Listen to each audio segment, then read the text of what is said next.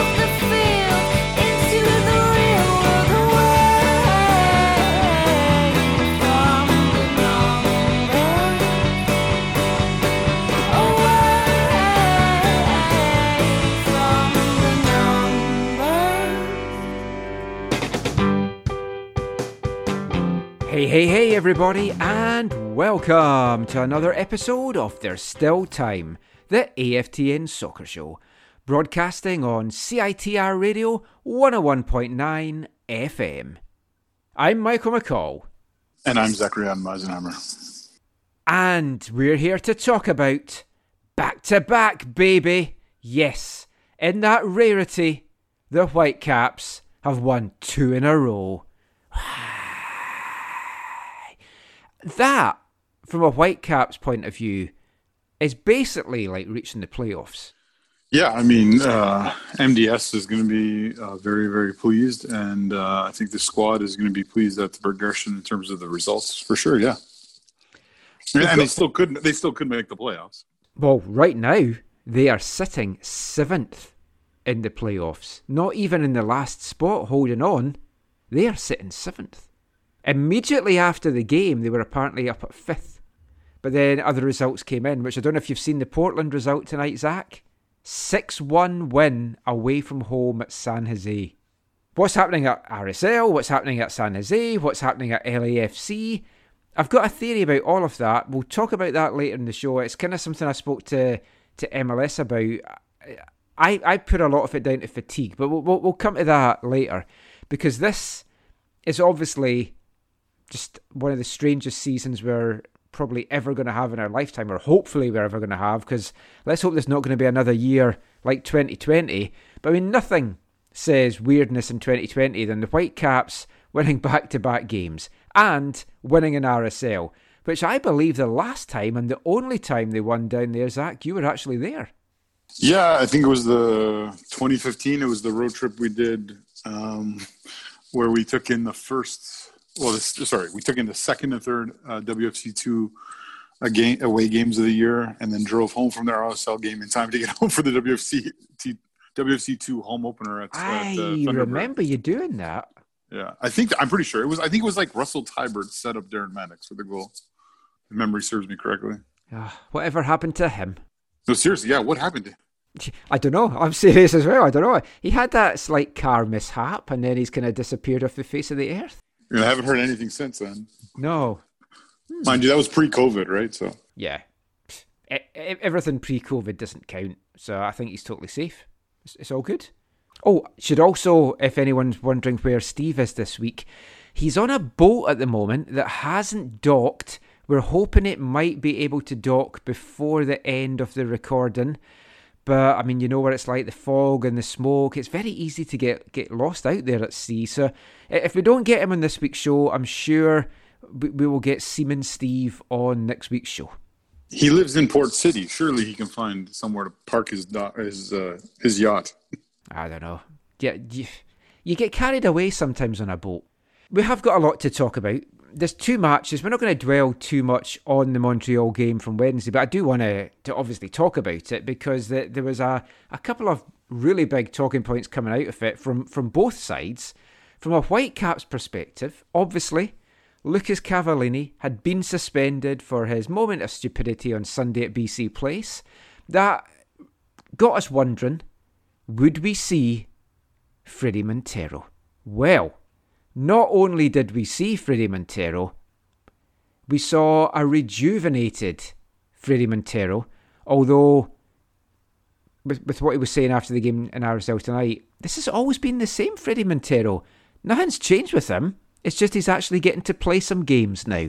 Yeah, I mean, I know. I said in last show, I don't, I don't think he is an, anywhere near his best. Obviously, uh, these two games are try, or you know, he's trying to prove people like me wrong.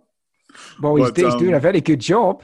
Yeah, but I mean, he wasn't, in, he wasn't in great form last year, like at, like at all, like the whole year. It felt like I don't know. It feels like in retrospect. Well, yeah. I mean, if we look at his stats for last year, because I got that up just before we started recording this. So last year, 32 appearances, 22 of them were starts. He scored eight goals, which is the lowest in any of his seasons in, in MLS. The previous worst before that was 10 in his second year with the Sounders. And he only got three assists. Now, to put that in perspective, in his four years with the Sounders, he got 7, 10, 9, and 8 assists. Then his first year with the Whitecaps in 2017, he got 6. So he only got 3 in all of last year. This year, in the last two games, he's got 3 assists. Yeah.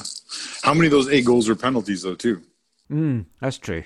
They all count, I believe you told me when I kept going on about that with Pedro Morales. No, no. I, I'm just, I'm just saying they do all count. But I mean, when you talk about someone being informed, I think something you need to take into account. So I mean, Fredy is is performing great, and so let's just talk a little bit about that performance on Wednesday. Just a little bit. We won't delve too much into it. I don't know how much you can really take from it, Zach, because it was against ten men for more than than one half of the match. All the Whitecaps goals came once Montreal had gone down to ten men. And let's talk about that sending off from Rudy Camacho because we tore into Lucas Cavallini for some stupidity on the Sunday. I have no idea what was going through Camacho's head. Even if he thought Fredy was the guy that hit him, even if Fredy had said something to him as he was trying to get him up off the ground, to punch him in this day and age with cameras everywhere, with VAR everywhere, and it was a punch. I mean, folk are saying Fredy went down easy. I tell you, if I got punched in the knee, I'm pretty sure I would go down as well in a in a heap. Yeah, I mean, Camacho's got to know that he's punching a South American player and he's making contact with a South American player, and they're going to go down easy. It's a, I mean, it's a, it's it's a no, it's like it's a no brainer that that's what's going to happen. Um, but yeah, you're right. Just the, the whole act in and of itself is is pure lunacy. Like, I mean, I don't know if it was you, I don't know if it was in our WhatsApp chat or whatever, but it's like if you really wanted to express your anger, why not stand up, walk outside the penalty box, and then really hit the guy? Mm-hmm. Was that you who said that? No, but I mean, Oh, that's so- a very that's a very good point. You know what I mean? Like, we, at least you wouldn't cost your team a penalty. We, we talk about South American players going down easy and whether Fredy did or not. Let's be honest here. If Fredy hadn't, I'm not sure the referee would have seen it or even looked at it again, or if it would have been picked up by the fourth officials or what. I think it's because Fredy did make something off it that they start to look at this situation. Well, technically, the VAR people are supposed to be looking at everything, but you're right. Um, yeah, em- em- embellishment, uh, yeah, can help you sometimes. And then it gave away the penalty, so Fredy stepped up, he buried it, and it, it was 1 0. A couple of minutes later, a fantastic strike from Dajome, set up by Fredy. Ball through the legs of Fanni. Love that. Made me laugh. And then a great ball from Milinkovic, and like the finish from Dajome, great finish. And Milinkovic ran about 60 yards to go and celebrate with MDS. And I asked Milinkovic on Friday before this game just about the relationship that he's got with MDS. And with everything that he went through at Hull and how much he hated it there and how much he clearly hated the management team there, I think he is just relishing the faith and the trust that MDS has given him to go and be the player that we know he can be from I know that he can be from what he was at Hearts and from his time before Hearts. And that's what you want. You want to see a player that's playing for your coach, and Milinkovic is definitely a player that's doing that and got the goal again tonight, which we'll talk about in a sec. Yeah, he's come in with uh, some questionable things from his time, especially I think at Hull. But um, he's proven in Vancouver to be, I think, a, a diligent, hardworking, attacking uh, midfielder. And consistency, you know, is maybe a bit of a question. But yeah, I think right now he's in some pretty good form. But you know, just looking at setting up that goal in the last game and then scoring the opener in, in this evening's game. Then the thing with that Montreal game is even though the Whitecaps had a two goal lead and a one man advantage, I felt nervous because this genuinely feels like a team that cannot play A with a lead and B with a man advantage. Have both of them, and I think you've got a bit of trouble. And unfortunately, we saw that again tonight, and that is something that's definitely going to have to get ironed out. But when Montreal pulled that goal back, I was like, oh no, I just, I was kind of sensing the worst. But I mean, full credit to them. They just knuckled down, they went back to the pit, they got the third goal. Just like tonight, they got the second goal. So, I mean, there's a bit of fight, there's a bit of spark about them. And it, it was Fredy again, and it just capped off a, a remarkable comeback performance from Fredy. And I mean, you're coming out of that game talking about Fredy, he's the big talking point, and then starting to think, okay, then, does Cava get back in the team? Where does he fit into the team? Do we move Fredy behind Cava? Is that as impactful? Or do we play the two of them together? So there's a lot of questions coming out of that, and we got some answers tonight in that Cava was on the bench. And I think that was the right decision, Zach, because Fredy had to start tonight against RSL. But do you think it was right to not bring Cava in from the start? Well, uh, two things. One, you, you think um, the Colombian, I think, earned the start based on his performance in the previous game. And when it comes to Cava, despite his uh, the remorse he expressed uh, during the week, I think it was also fair not to start him. Um, not to like send a message, but to just say, hey, you know, you cost us. You served your suspension, and then in your next game, you're going to be a substitute before you get back into the starting lineup. Whether or not that's, you know, the exact uh, thought process or communication, uh, you know, uh, approach that MDS and his, his staff take, I, I'm not, I'm not sure, but to me, I thought it was like fair. I thought it was, I thought it was fair. I thought it was fine. Yeah, I mean, fantastic stuff by Fredy. You can't leave him out after that. And the interesting thing for me was Cava did not get an additional game ban, whereas Maciel did get an additional game ban. Cava got fined twice. Once for not leaving the pitch, and then once for I think hands to face or whatever. I'm very, very amazed that we didn't get that. Finally, the Whitecaps are getting the benefit of having a big name DP. Yeah, that must be what it is because when you look at those those two, like I know the Maciel one, you could say, yeah, it endangers player safety, but uh, Cavallini's behavior and the the hands to the throat or the hands to the face or whatever, to me, uh, like I'm shocked he didn't get at least you know two, a two match ban. Um, so yeah, maybe you're right. Maybe that's what it is. Maybe it's MLS just saying, "Hey, he's a DP, and we'll just fine him." And it's better for our coffers and and better for uh, better for Vancouver in terms of them being able to use him again quicker. Yeah. Plus, when you're a DP, obviously you're rolling in the in the Garber box, so you, you can afford fines. Last thing I want to mention about the Montreal game, though, was from the Montreal point of view. I did not understand Thierry Henry's substitution policy, team selection policy for these two games. The lack of changes that he made was baffling. And I think ultimately it cost him not just points, but a place in the Canadian Championship final. I know he has faith in the starting 11 that he's going with, and it is clearly his, his, his strongest starting 11. But that was some really weird game management by him. Yeah, it, it seemed really foolish, especially from someone as experienced in the game as as TT. Uh, I, I know you want to um, you want to you know build the chemistry. You want you you want to have a starting eleven that you know is a cohesive unit and stuff. But in the midst of all that's going on, and uh, I, I I would you would have thought you know you you, you got to change something up in in the, in those in that starting eleven um, even if it's just to see, uh, you know, what you have in, in, the you know deeper parts of your squad that maybe you didn't get to use in Orlando or you haven't been able to use since Orlando or whatever. Mm. So yeah, it did feel a little bit weird, and the Whitecaps, you know, to their credit, again took advantage of that. Yeah, just strange, and I know Montreal fans were not happy for a number of reasons after that one, and especially when you're handing your rival Toronto a, a place in the final, whenever that final may be. That's something we're going to come to in part five. And talking of lineup changes, What is that I hear? Is that a boat docking? I think it is, and we're joined now by salty seaman himself, Steve Pander. Hey, Steve. Ahoy, hoy, everybody. Oh, I love your little captain's hat that you've got on there. It just adds to this special touch.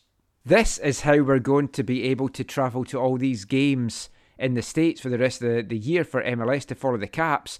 We're going to have Steve just get his, his boat down there. Might be a bit problematic for Kansas, but we'll see how we get on. If you look at my initials, they are the SS Pander. So it does work out that way. But there was another lineup change on, on Saturday night, not just ourselves here on the show. Also, Marc Dos Santos made one change and one change only to the, the team that won on Wednesday night. Out went Theo Bair, in came Ali Adnan, but not in his left wing position. What we've been talking about, what we wanted to see, we mentioned it on last week's show. He played the left midfield role, and Gutierrez, who was outstanding uh, against Montreal midweek, kept his spot. Happy days. Or at least it looked happy days. But that first half, not a lot to write home about.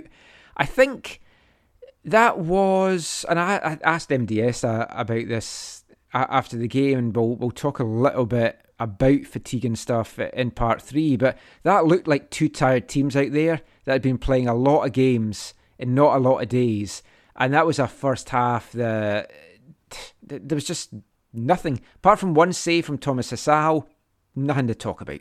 It, it felt like the teams were like trying to. feel- It seemed like the teams were hadn't haven't seen each other for a long time, and they were trying to feel each other out. And that's where I think the, they that that, you know, I don't know if it seemed like they were afraid that each other, each team had COVID or something. That's what it felt like. They, they wanted to stay away from each other and and and they wanted to keep their separation. So, um, you kind of you're going to kind of expect that I think a little bit because teams haven't. It's it's kind of a weird season so far because you haven't seen each other. Even when you're in Orlando, you haven't maybe been in the same groups. So you kind of kind of don't have the same fam- familiarity. So I think that kind of has a big difference there. Yeah, I was just going to say that there was the one nice save from Hasal in the first half, but you're right. Uh, the the quality of play, you know, left a lot to be desired. At that point, I kind of, well, I mean, RSL to me, I mean, it felt like they maybe had the quality to, to lift themselves, and they did come out strong at the start of the second half. But then, it's like, it almost felt like from nowhere. But again, we talked about the fighting spirit of the, of the Whitecaps um, on, on Wednesday night. I mean, they came back from being a little bit under the caution the opening minutes of the second half to take the lead in the 53rd minute. And the, the Colombian connection, I'm trying to get that going as a hashtag. Cristian Dajome to Fredy Montero.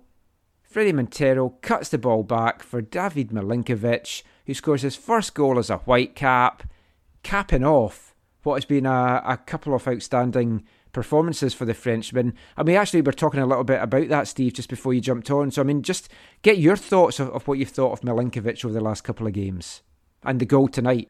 I think he, it, it seems like he's found some kind of inspiration. I don't know if it's the new kid. Like they had the video of the new kid, uh, him with his, uh, his new son, Yeah. and it's it was a very cute video. But it seems like he's been inspired by him or something like that. And maybe that's something that that happens for players when they have somebody uh, like a, a, a newborn that comes into their life. Uh, it didn't happen for me in particular. No offense to my kids, but uh, but it seems to have like generated some kind of like level of inspiration for him and he's he's he's turned up at another level it's amazing for him But I mean, at, at that point, when they're Whitecaps, you still thought, I fancied RSL, we're going to get back into it. But then we were always talking about the, these game turning moments. And the 63rd minute, Kyle Beckerman, well, first of all, Thomas Hasal spills a, a ball, which is concerning that he spilled a couple of these now in, over over the games, but they've not proved costly. So I mean, that, there's a plus. He was quick to recover it, but then as he went down to smother it, Beckerman goes for the ball, but follows through Lucas Cavallini style. I'm pretty sure this was gave, giving Cava some flashbacks to, to to last Sunday as well. It got sent to VAR. Beckerman picked up a second yellow, which meant a red, and then the veteran was off. Yeah and uh, uh, like i think uh, zach you were mentioning can they review for even yellow cards but the thing is is they can like the person in the VAR could have mentioned that it was a straight red, Mhm. and they could they can review it for that. But then if they don't feel it's a red, they can still uh, uh, give the per- player a yellow, and that's obviously obviously what happened there. I think it was this. I think it personally was the straight red, um, the way he went in there. But uh, but you know, even if it's a yellow, obviously it was the second one. So like like Cavallini in, in your case, like the way you mentioned, Michael, um, it was uh, the second yellow and, and the red card, and he's off. And obviously at that point, I was thinking that Whitecaps are in danger because they're a man up. Uh, but and obviously the cake kind of came true for a little bit there. Yeah, no, I, I don't question the the logic of it. I just I thought there were some pretty specific things that we could or could not, uh, the VAR could or could not do to impact the game. And I thought yellow cards was was one of those. But yeah, to me, like it makes sense. Like, and yeah, he made contact with the you know the keeper's head. So I guess yeah, Steve. Arguably, you could say he could be sent off for for that in of itself. Um, I think I think I saw it in a, a World Cup game. I can't remember the specific game, but it might have been even uh, uh, was it Portugal versus Iran, where um, it was Ronaldo making a specific uh, uh, you know play, and they reviewed it and they all- gave him a yellow instead of a red, even though they reviewed it for the red card. And so I think that's that's where I saw it in the World Cup. I think I remember that actually. it was a lot for me like the Cava one in that when I first saw it, I thought, "Ah, this, I don't think it was that bad. But then you see it from a different angle, and it's like he definitely didn't need to do that. And it's a shame. I mean, Beckerman's done a couple of stupid things and had a couple of settings off. He booted the ball at the referee that, that got him a a red card earlier this year as well. So on my East Fife podcast, we actually did an interview with Kenny Deuchar, who is an East Fife legend, played over in Scotland, but also had a stint. He spent a season here with RSL. And we do on the show, we get them to pick their all time best team that they've played with. And he had his goalkeeper Nick Rimando from his time at RSL, but he also put in Kyle Beckerman. And he spoke about the the talent that this guy had and that he could easily have gone and done big things in Europe and stuff like that. It, it feels maybe now, though, that Beckerman maybe wants to call it a day because he's looking at a shadow of the Beckerman that we saw in this league even two seasons ago. But Whitecaps, up a goal, up a man. What could go wrong? Well, find out exactly what did go wrong after this. Hi, I'm Marc Dos Santos, and you're listening to the AFTN Soccer Show.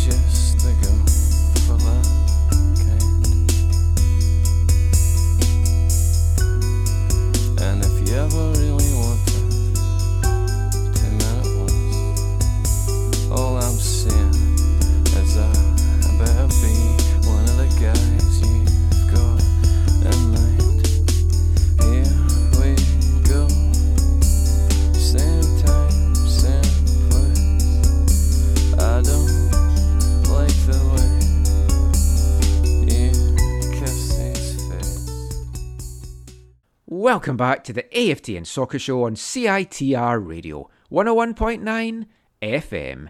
And kicking off this part, it's this month's Artist of the Month here at AFTN from Falkirk, Scotland, Arab Strap, with a song from their second album, Philophobia. That was Here We Go from 1998. And I thought we're all in a nice upbeat mood at the moment. Why don't I take the mood down with a little bit of Arab Strap? Because if anything's going to take the mood down, it's Arab Strap. I love my depressing music. That's that's pretty much what you could say that was. But I tell you what was not depressing. The Whitecaps result tonight down in Sandy, Utah. And we're going to delve into this part, looking at the rest of the game, some of the talking points coming out of it. We'll hear a little bit of audio from, from both head coaches. So we set it up before the break there. The Whitecaps were up a man, they were up a goal. What could possibly go wrong? Well, it lit a fire under RSL getting that sending off from Beckerman. And they, they were looking at a different team after that. They took the game to, to the Whitecaps. The Caps felt like they just didn't know how to play. They were playing so deep. They were really struggling to get uh, just out of the final third in, in their half. And when they did get some quick counters sprung, they looked dangerous. But it was trying to get those sprung that that was just not happening. And I, I sensed, and I actually tweeted that they're struggling here, and it feels like they're going to give up a goal. And about a minute to two minutes later, that's exactly what happened when RSL tied it up. Beautiful ball to the back post by Maikel Chang. Waiting there, Justin Meram heads home. I mean, finished well, rose well, headed past Hasal. I feel Jake Nerwinski could have done better. And you're thinking, oh boy, uh, they've gone and given a goal up against 10 men, against a team that had just been hammered the week before. Obviously, Mark said after the game, it was a team that basically felt at that point they probably had nothing to play for, so they may as well go for it in front of their home fans. But you're thinking this is just unravelling pretty quickly from a Whitecaps point of view.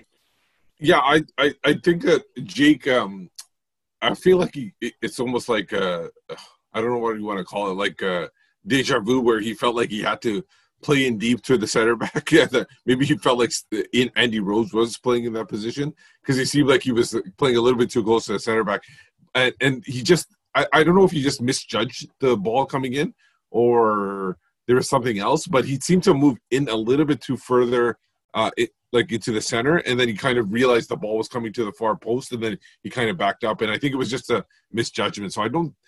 It, definitely, it would be you could classify it as his fault because he should have been where he was, but overall, I don't think it's like I think it was just a misjudging. So no big deal considering they won the game. Sorry, spoilers.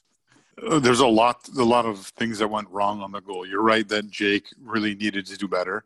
Uh, I think Thomas Hasal did very poorly on the goal as well. But the whole thing starts with a breakdown between uh, you know Gutierrez and Ali Adnan. Um, as Gutierrez plays a pass up to Ali Adnan up the wing, Ali either doesn't know it's coming or doesn't he, like he doesn't go to the ball. He's waiting for it to come to him and it gets intercepted, and then the play comes back the other way and uh, the the you know Gutierrez doesn't do great either to to you know cut out the cross or or you know create a bit bigger obstacle for that. And um, yeah, I mean if you're if you're Salt Lake, you're you're very happy. If, if you're if you're Vancouver, I'm sure that all the coaches are going to have lots to talk about and break that down uh, in their preparation for their their next game because a lot of people did a lot of things wrong. Yeah, and, and that's the thing. You're 100 percent right there because you, you know everybody's going to see that. You know, people are going to watch the highlights and they're going to see that it's Jake's man that got the goal. But you don't always see the stuff that happens beforehand that leads up to the goal. So 100, percent I agree with you there, Zach. That that you have to look at the whole play and what happens prior to the play, even 10, 15 seconds before the play. Oh, yeah. that can cause like- that goal. Fredy also didn't track Kreilach very well. He kind of just sauntered back, whereas Kry- Kreilach was, was ahead of him to, to set the, the play up to begin with. I I prefer not to have Fredy back in the box because that can lead to a penalty too. Yes. So you don't we don't want to take Yeah, that risk. he's wasted back there anyway. But you talked about Ali there, and there was another example in the half. Actually, it was in the first half where Bikel ended up getting the booking, and that all stemmed from Ali just not putting a tackle in, and just just he looked out of sorts in the first half. And MDS actually said post game that Ali was really struggling with the altitude in that first half. He kind of got a bit more adjusted as the game went on, and I guess it is something a lot of players. I mean, I I, I spoke about interviewing Kenny Deuchar for my East Fife podcast. We also interviewed uh, another Scottish guy that played for East Fife, Tam McManus, who played in Colorado. And they both said how difficult it was when they first got to playing in an altitude and they thought they were dying when they were running. So when you've just arrived yesterday and you've not had a training session on the pitch and it's something you're not used to playing at, I'm actually surprised the players did as well as they did out there. Yeah, uh, but there, I, I remember. I think I was talking to. I think it was Martin Rennie back in the day, and were, I was talking about Alta. I think it was probably Colorado. I was asking about, and he goes that sometimes you want to go there just the day before because then you don't get in the player's mind. Because sometimes it's more of a mind game than anything that the altitude is going to play such an effect on you. So I think that's that's probably what's the case. That so I think I, I think it was Martin Rennie because almost uh, I, it was almost uh, a number of years ago when I asked him about that. Yeah, with, with the altitude, what you want to do is one of two things. You want to uh, go in as early and get help your your body get acclimatized to it, or you go in as close as you can to kickoff. So you you again, your body just kind of goes out and does its does its thing. And yeah, I, I think I've heard both Martin Martin Rennie and Carl Robinson say that in the past. So uh, at this point, it's one all, and you're thinking it's going to be disappointing just to get a point, but it's going to be even more disappointing if they come out of this with nothing. Because I thought RSL's fired up here, but again, as we talked about with that Montreal game, where Montreal pulled a goal back and you were worried, at least the Whitecaps were leading in that one. In this one, they're level. But both games, the Whitecaps showed the fight and the passion to go back up the field, to get the job done, to get the goal that was going to like seal the points on Wednesday and win the game here. And it was a, another excellent goal with some excellent build-up work. And it starts off with Michael Baldisimo, an absolutely sublime cross-field ball from Baldy from his own half, finding Fredy Montero Fredy cuts it across the six yard box for Cava to slide in between two RSL defenders in the back of the net. 2 1. You saw what it meant to Cava. If, after everything that happened, I asked him after the game if he felt that was a bit of redemption, and he said, Yeah, I got my vengeance. And I, I'm delighted for him, actually, because, yep, everyone piled on him on Sunday for that bit of stupidity. He showed today why he's here. And we'll talk in a little bit about just like Cavallini and Montero and what they can bring together as a package to the team. But it was a great goal. First of all, though, let's talk about that ball from Baldy. I think he should be starting. I, I 100% agree. I don't think anything I've seen from him.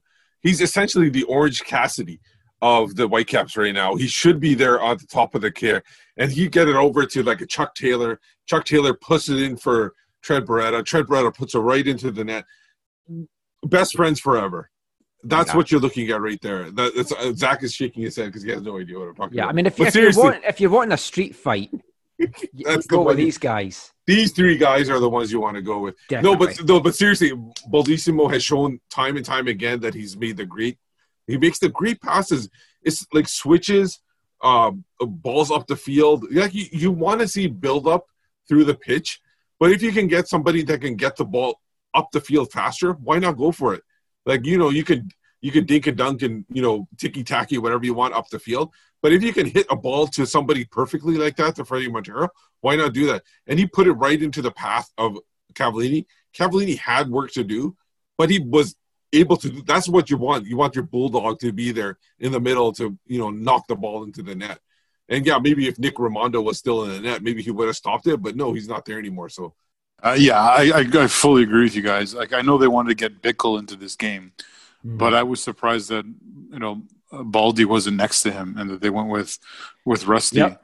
um, in, instead. And again, uh, no, not to you know speak negatively of Rusty because I think Rusty has his place in the in the team, but uh, I think Baldisimo has shown that he is, I think, in in not not only has the abilities, but probably is in the best form of everyone in that central midfield.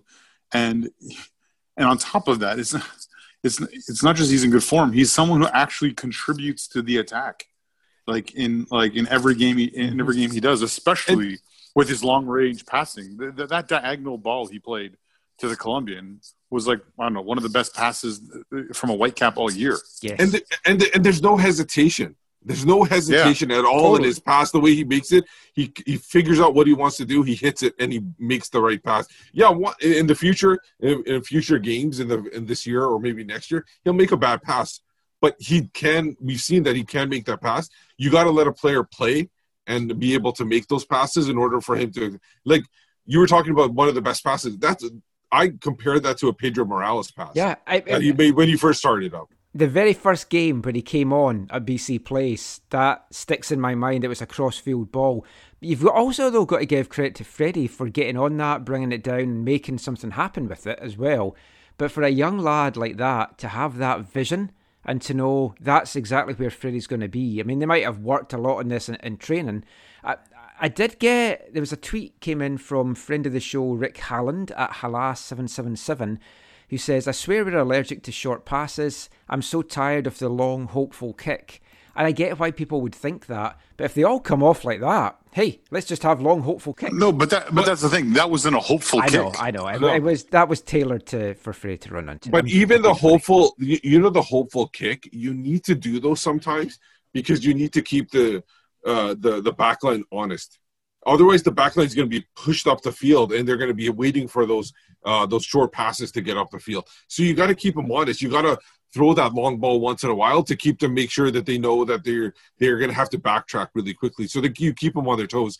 Um, it's it's kind of like um, I know I know Zach's not going to like this comparison, but it's kind of like American football, where you have to throw that long bomb down the field in order to open up the middle of the field, so you have that space basically in between the the you know the defenders and whatever you want the midfielders. No, no, I like the pig. The pigskin's okay.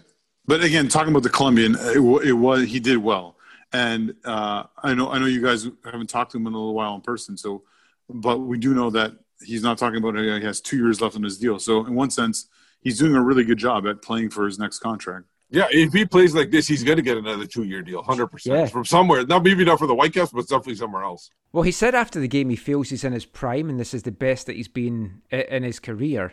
And I don't know if you guys saw his Instagram. It, he he did a picture of his heat map and his stats from Wednesday's game with just resume over it. So he's he's playing for a deal somewhere, whether here or wherever, and quite right. Look, if he wants to earn a contract somewhere by playing out of his skin and taking us into the playoffs, knock yourself out, Fredy. I'm all for it. Would I like him here again? Yeah, I wouldn't mind. I like Fredy. I think he should complete the Cascadia trifecta and go to Portland. or go to San Jose. You can open up coffee shops across, you know, go one year Portland, go one year San Jose. You open up a coffee shop here, you open a coffee shop there. You fucking, you Yeah. spread it out a little bit. You forget that some of the clubs in Cascadia they have they have uh, ideals that they'll live out when it comes to players from those other clubs. There's no there's no way Portland would ever bring the Colombian to play for them ever. I, I genuinely would keep him here for for another season. I think he's probably going to want a two year deal. He might only get offered one here. We're jumping way ahead of that. Anyway, the Whitecaps won three points, back to back wins, three wins out of the last four, and it takes us to seventh place in the standings on 15 points from 12 games. We're ahead of both LA teams, Houston, Salt Lake, and San Jose Earthquakes, who I don't know what's happened to them, but they're currently sitting on a minus 16 goal difference, having given up 33 goals in 12 games.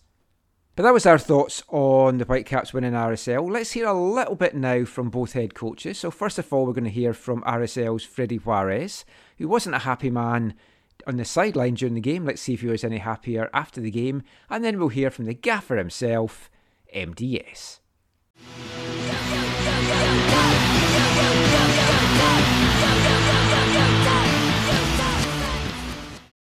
What can be said for dominating just about all facets of the game, but finding yourself down a goal again this season? yeah, it's um, you know a little you know frustrating, right? You you. I thought the first half we we dominated, like you said, but it was a little too slow, um, just not aggressive enough. So we you know we we uh, which is you know two things happen. One, they gain a little bit of life potentially. Uh, they feel like they're in the game, which is okay. But then you got to make sure that you don't give up uh, goals like like like we did. That you continue to keep going and keep going and and not give up anything cheaply until until it lands. Uh, some of these games are are tough uh, because the opponent uh, is, is is playing for a result, right? And and if, they're, if they can sneak one and you give them an opportunity to sneak one, they will. But um, yeah, uh, again, I thought you know, like you said, we controlled a lot of facets, but I just didn't think it was aggressive enough till after we went down a man almost. Um, but again, you know, two two red cards in the last two games. Uh, we're better than that. We're more mature than that, and we'll we'll we'll we'll, we'll get after it. Freddy, you mentioned the uh, the two red cards. Is that something that you have to just kind of address with the team to maybe be a little bit more disciplined in situations where they could lead to a red card, or is that just something that you kind of just shake off game to game? Yeah, I'm gonna have to address it. I'm gonna have to address it because it's a, it's not it's not a that's not us. And you know, it was a little bit unlucky. It wasn't anything vicious today. It was a second yellow, and you know, I don't, you know, so it's not like it's a discipline thing. I, you know, I, even the one last week with Douglas, I thought Douglas gets someone pushed on him and then he reacts with stretching his arms on it. I get it. Contact to the head, red. But you know, it's not a disciplinary thing. It's just you know, the heat of the moment. We kind of uh, we today it's a it's a second yellow, and I know Bex Bex knows better than that. He knows he's he's he's a professional. He feels bad about it. We'll we'll, we'll mention it, and we we just got to be mature. And we, that wasn't a problem of ours last year, so we got to make sure that we we get back to just containing ourselves in, in situations, not putting ourselves in those situations when we're we, we have a yellow ready. We just got to be a little bit smarter.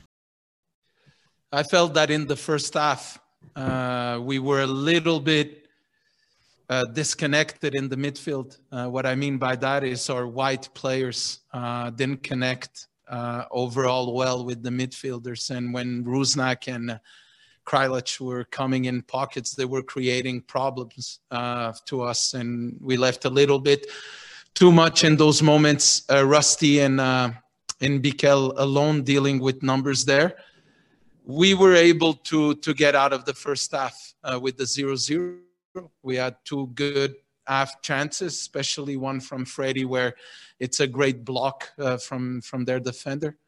Um, then uh, I felt we came on in the second half better. Uh, we we we scored the first uh, goal in a great play, uh, and then when the red card comes it's so tricky. Uh, in in soccer, a red card doesn't mean that everything's under control. You then have a team that has nothing to lose.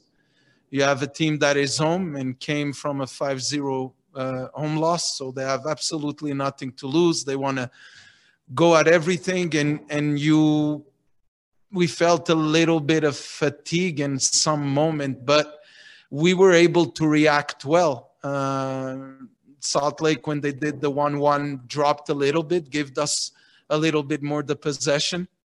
We were able, in a very good play again, to score uh, the 2 1. And then what I have to say is, did I like the moment that we have to suffer to get the three points? No. But did I like the fact that after three games in eight days and travel and recovering so fast coming and see a group of players that fought so much to stay with the three points and give everything they had they were they were the, the, the attitude to keep the win was very good. Um, we suffered to get it but it was very good the attitude and that's what i told the team. I said it's not going to be nice or, or run being on the road for two months playing 12 games on the road because our home games are not home games and and to get the, the most important thing is how can we get results? And the the personality and attitude of the players were very good obviously this is the first time you've had back-to-back wins all season you talked the other day about wanting to go back to back to back and even more than that what does getting two in a row do for this group at, at such a challenging time in the schedule? Belief, belief. Let's not forget it's still three out of four. After a period where you lost three in a row in the East, only a group with a strong mentality could react like that. Groups with with weak mentalities don't respond to that. So only groups with strong mentalities. At the end, it's three wins out of four, and uh, and we have to understand that what's coming next is still hard. It's still a challenge. We have to be strong and and and keep going.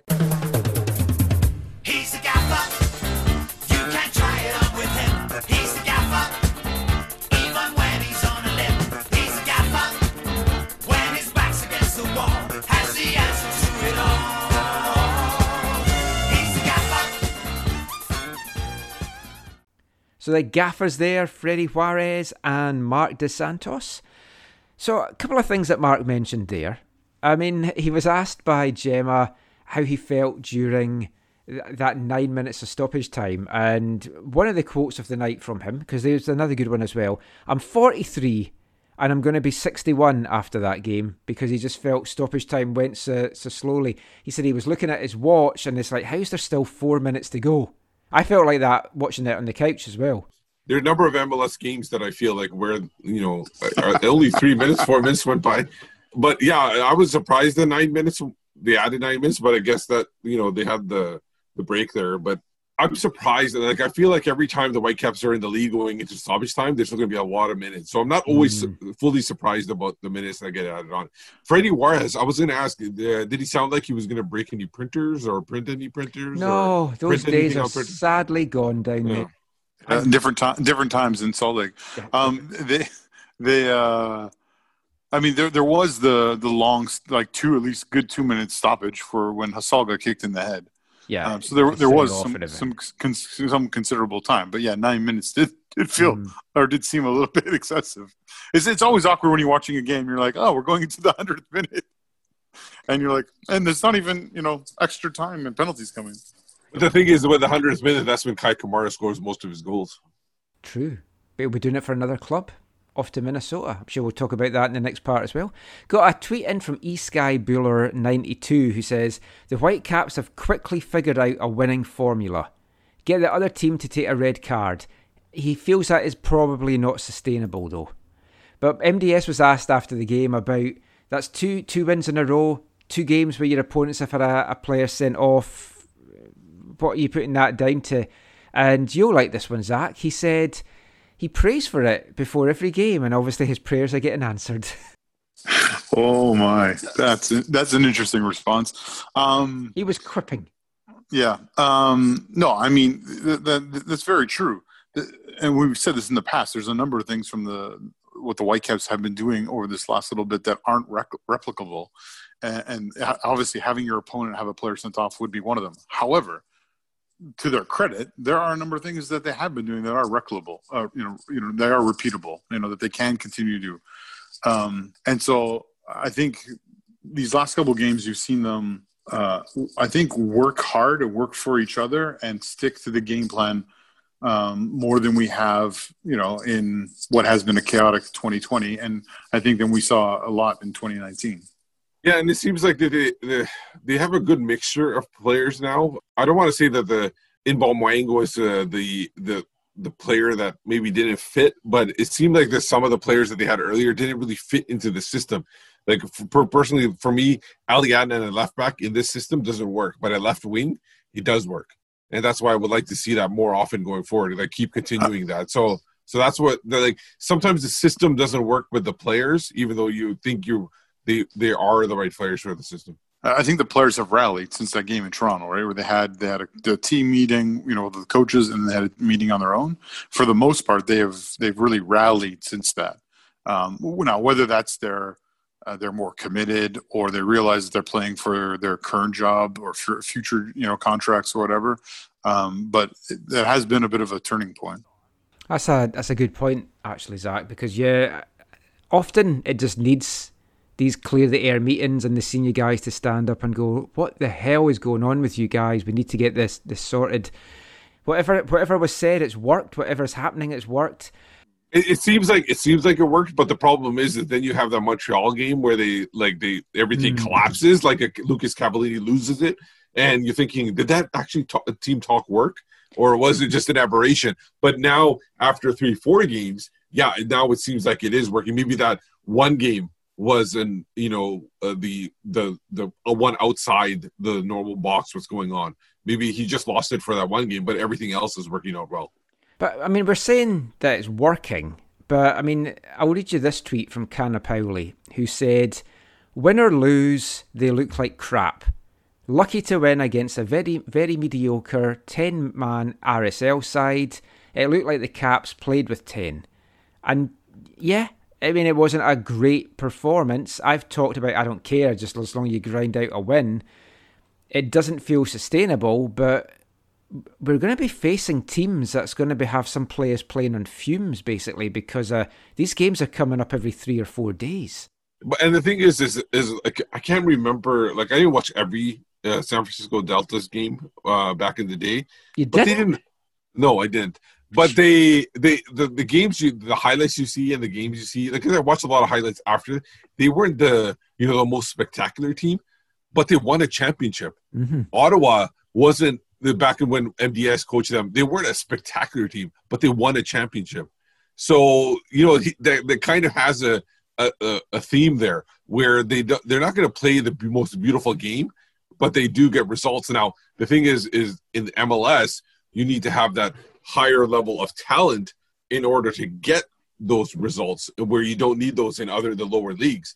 But uh, so that so that that's where the difference is here. But they do have those moments where you know they're not playing the great, but they get the results. Yeah, I, I think I, I can't remember if we talked about this earlier on WhatsApp or or not, or, or was another conversation I was having. But like, yeah, the this was not like a pretty win. Like the game as a whole was not like a great game to watch. The goal, the, the goals, especially the, the win match winner, was, was you know was nice. And if you're from Salt Lake, the other one was you know okay, but uh, their goal was okay. But like the game itself was not really great. But again, what's most important is is winning and getting the th- and getting the three points, which I know we know we all know Michael's in, totally in favor of. However, football and MLS is more than is more than just the results. Now, you know, because you need to draw people in, you need to engage people, you need to make people you know fall in love with your club and and want to want to passionately follow it. Um, or at least most MLS clubs do. Maybe the maybe some don't. Um, but um, but because it's a pandemic year, this is really different because in one sense, it doesn't matter if people aren't buying. I mean, Salt Lake, we talked about their 4,000 capacity or whatever, and they only drew 3,400. But, uh, you know, for Vancouver, you can't, they can't have anyone in the stadium. So does it matter how the, how they play as long as they're getting, you know, getting the result? I, I think if you ask MDS, I think he would be like, I, I don't care that it wasn't champagne football. We, we got the three points we need that put us into a playoff spot again. So for right now, I think it it it, it serves it's it serves its purpose and it's fine. It's more long term. What you you know what you want to do, where you want to go as a football club when you have to ask ask some of those deeper questions. That's all we're going to kind of break down the game. We're we'll take a little break now, and we'll come back in the next part just to to look at some of the Whitecaps news that that's come out this week, but also just a, a couple of things about moving forward and chat about the, the kind of possible Cava Montero partnership going forward as well. So we will be back with that after this. Hi, I'm Lucas Cavallini. You're listening to the AFT Soccer Show.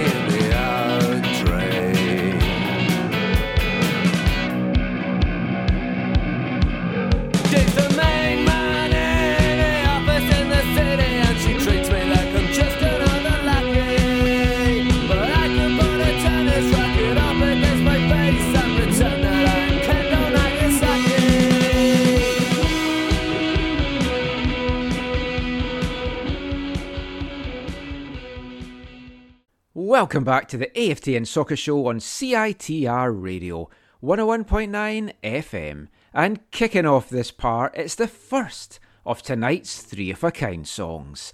For anyone that's a new listener, or if you just need a refresher, at the start of parts 3, 4, and 5, we'll be playing you a song that is connected to each other in some way.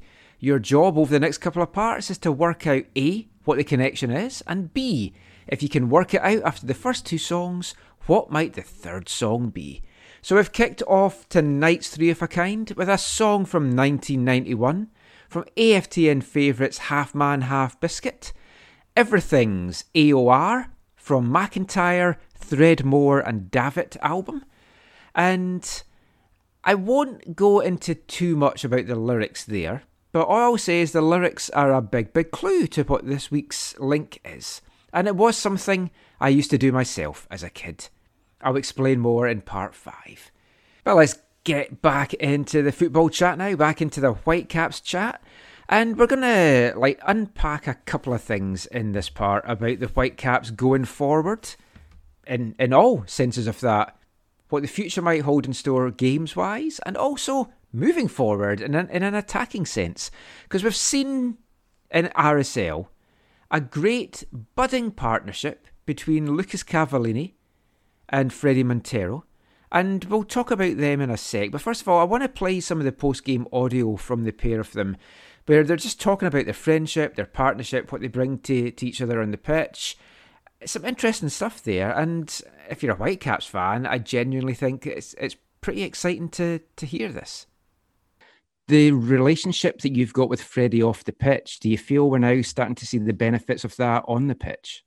Yeah, of course. I mean, it's it's an honor to play with uh, such a quality player. Uh, to me, is the most talented on the team. You could you could say that. Um, a lot of experience, obviously playing in Europe. Uh, um, being a goal scorer, you know, it's it's it's great to play alongside him uh, because he, obviously our relationship off the field is good, but on on the field we know we know each other well and and today we did a lot of interesting stuff together and you know uh, it's it's it's good to work with fredy Uh, your partnership with Fredy Montero, uh, why do you think it's been so successful in such a small sample size? And do you think you guys can kind of, you know, form a formidable duo where you guys kind of carry the team's offense going forward? yeah like i said with fredy we have a we have a good relationship on and off the pitch and not only does it come from only us two it comes from the team and the support from our, our teammates and uh and and the, the the good attitude they showed today. Uh going forward hopefully we continue to be like this. Uh fredy fredy knows me well. Fredy me me and fredy uh we try to uh, you know practice a lot together train together uh, trying to recognize, trying to memorize uh, each other's runs and positions on the field. So we're always like a, step, a step ahead of our, our, our the other team. Looking at the relationship you've got with Cava, he spoke very highly of you there just just now. I know that the two of you are, are friends off the pitch. Can you just speak a little bit about just the relationship you have both on and off the pitch? Cava talked about he's kind of trying to memorize what runs you make and everything like that. It certainly looks like the beginning of what could be a very fruitful partnership for the team. Kawa is a great guy. Uh, we we created that connection outside of uh, the field, and I see myself on him when I was that age, hungry, you know, to get some goals and show what he's capable of. And of course, he had the talent, you know, to play in, in a, another league in Europe. I, I believe that he's looking forward to it. Uh, we just need to help him. Uh, I've been in his shoes when you don't get service, when you don't get the ball, but now I'm in a different role in this team, and I I'm happy to help him, you know, to get his uh, high level, because if he's good, the team is gonna be good as well. So I'm happy for him. So Lucas Cavallini and Fredy Montero there just chatting about their on and off pitch relationship. So Cava said after the game that it's, it's an honour to play with a, a player like Fredy Montero. He says to him he's the most talented man in the team uh, with uh, experience playing in Europe, being a goal scorer, and he says it, it's great to play uh, alongside of him. And he said that, that the relationship off the field is good, and that on the field they know each other so well, and that Cava's been trying to memorize the kind of runs that Fredy does. Um, they practice together a lot, they train together a lot. Now, obviously, both of them did not go down to Orlando, so they were here training. And I do feel that that bond has has really kind of helped him and kind of built up this relationship and this partnership. And I'm genuinely excited to see what these two can do together on the pitch in a Whitecaps shirt. Yeah, and sometimes the the the connection doesn't have to be on the pitch. Like it doesn't. It can be built off the pitch, where you have that connection, and then you can translate that on the pitch. So I think that that probably has a lot to do with it. Um, I'm just. It's just hard to see where it fits. Obviously, in this kind of situation, that you know it's late in the game, they brought Cava on and everything like that, so that's understandable. But to start a game, do you do you want to play Montero in that number ten spot, like behind? the striker, maybe like a secondary striker? Do you want to do that, or do you want to have somebody who's more of a mid- midfielder? And that's the question where you got to figure out if the two midfielders behind Montero, if you do do that, are they able to control the play? Like if it's a a Teibert and a Bikel like today, or a Teibert and a Owusu or something like that, is that going to be good enough, or do they have to play both a Owusu and a Bikel, and will that be good enough? So mm-hmm. it's a matter of figuring out this time where the fit is if you're going to play Montero behind Cavallini, or do you do you go a flat four four two, and does that give you a better shot at what you're looking for? Because in, I think in the past four four two has probably been their worst, what they have the worst for record wise when they play a four four two, if I'm not mistaken. Definitely. I mean, I I tweeted out tonight. For me, th- th- this would be the most exciting Whitecaps lineup, and I think it would be a one that could get a lot of points done. So we won't look at the defence. So you've got keeper back four. So then you've got a three man midfield of Teibert, Bikel, and Baldisimo. Then in front of them, you've got the three of Dajome, Montero in a kind of 10 role, and then Milinkovic on the, the other wing. And then up front, you've got Lucas Cavallini. That would be exciting. The only problem with that is that is a 4-3-3-1 formation which needs 12 players on the pitch and we're apparently not allowed to do that. Not at this point, but you never know what happens with MLS. Maybe you can offer some Tam or Gam to somebody and you can get that Mm. 12th player on. But like in, in all seriousness, an attacking front four off that, Cava, Montero, Dajome, Milinkovic, that is exciting and that can do a lot of damage in the league. And I asked MDS about that after the game, and, and here's what he said about that. You talked there about the midfield disconnect that, that you saw in the first half. In the second half, and just in the last two games, the, the front four, if you wanted to look at that, of a kind of Cavallini, Montero, Dajome, and Milinkovic, looks a very exciting prospect. But to be able to get them on the pitch would appear to leave more chance of a midfield disconnect. I mean, how how do you address that to get the players you want actually on the pitch? Yeah, it's a good point. Uh, you also have to take a little bit of risk, Michael. You have to, you know, in, in soccer, if you take away something, you lose in another side, then, you know, look at the end. We, we scored uh, three plus two plus three again plus two again but it's something that definitely needs to be addressed. Let, let, let me give you a clear example. Imagine that their right back has the ball, uh, Herrera has the ball on the right on the right side, and Ali goes put and he puts pressure there. We have to work out the opposite midfielder, being Dajome, comes across to help Bikel and Rusty, and the two forwards not staying in the same line to bring more numbers there.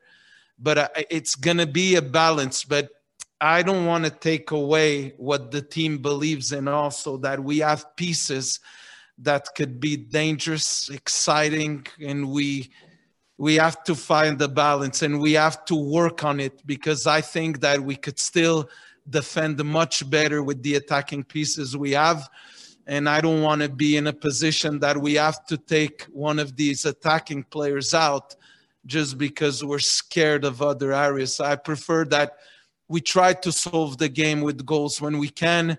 And then, like we did at the end, if we have to bring a, a third center back or another midfielder to try to close the game, we do that. But it's a great point. It's really a balance. If you add another midfielder, then you lose support to our, our number nine. And look, r- right now it's uh, it's the first time after MLS is back that we have all the group working together, all the players together, and we could slowly work on what we want to be about. And uh, it's better to do that with wins than to do that with losses. So basically, MDS is saying, yeah, they are exciting, and it's about finding that balance because you want to keep that attacking threat, but you also need to have some defensive shape, and then you also need some midfield creativity, but a midfield that will come back and help the defence. So he says he doesn't want to sacrifice someone in the midfield to to then put more pressure on the defence. But then if you don't do that, you're sacrificing some a member of the attack. And I think that is really fatigue and stuff aside, genuinely the biggest problem the Whitecaps have just now is how do you fit the pieces that they need to have on the pitch into an actual starting eleven? Yeah, and it seems like that they don't have the all-around player that can go do everything.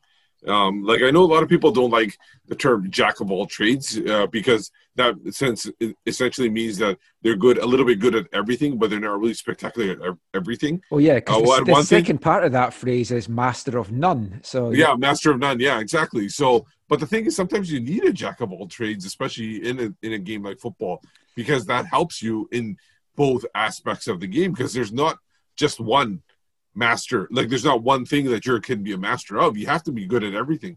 Like we talked about Montero, we joked about it before. Do you really want Montero defending in the box? Because that was the game in against Colorado a, a year ago or or a couple years ago, whatever, where he you know he caused one penalty and then he pushed Nowitzki into another Colorado player to cause another penalty. So, uh, do you really want a Montero playing de- uh, defending or whatever, where he gives up free kicks or yellow cards or get sent off or something like that? So it's, it's really a balancing act of where you can, you know, put that into play or where you want to actually be a little bit more careful. No, I, I mean the Colombian is not th- that. I mean, he again. I think he's in good form because yeah, he's playing for playing for a contract. But uh, I mean, the, the sort of jack of all trades the Whitecaps have had over the years is uh, is probably Russell Russell Teibert. Right, he's a player that they've shifted from you know left back, center, midfield, wing, uh, other places in the midfield. Like, but yeah, I don't. They don't. You're right, Steve. They don't have a lot of players that are really. Uh, maybe can, can do that well enough, I guess. Like Um, all, well-rounded kind of you can want. Yeah. want to say. but but you guys are right when you're talking about they need to get. I think I think a part of it is the they need to get the formation right, and in, in you know just under two years or whatever, one of the biggest struggles MDS has had is is kind of this internal struggle of playing the way he wants to play and playing what is probably best for the, the players that he has in, in, in the squad. And I think we've seen him be maybe a little more flexible, or sorry, it feels like he's been a little more flexible this year in terms of uh, leaning towards more towards the latter.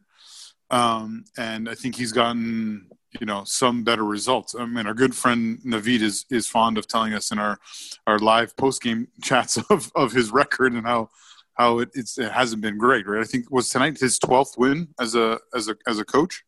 I can't remember anymore. Well, it might have been, it might have been, might have been the last game. It was his 12th, but still, you know, that's like what Martin Rennie did in one year, um, kind, kind of thing. So, uh, but no, uh, fitting players in uh, what's going to work for the team is it still seems to be a challenge. Now tonight, it feels like even though the performances weren't maybe optimal, uh, they, they took a step in the right direction with sort of the sort of four two three one and having uh, Adnan not play left back.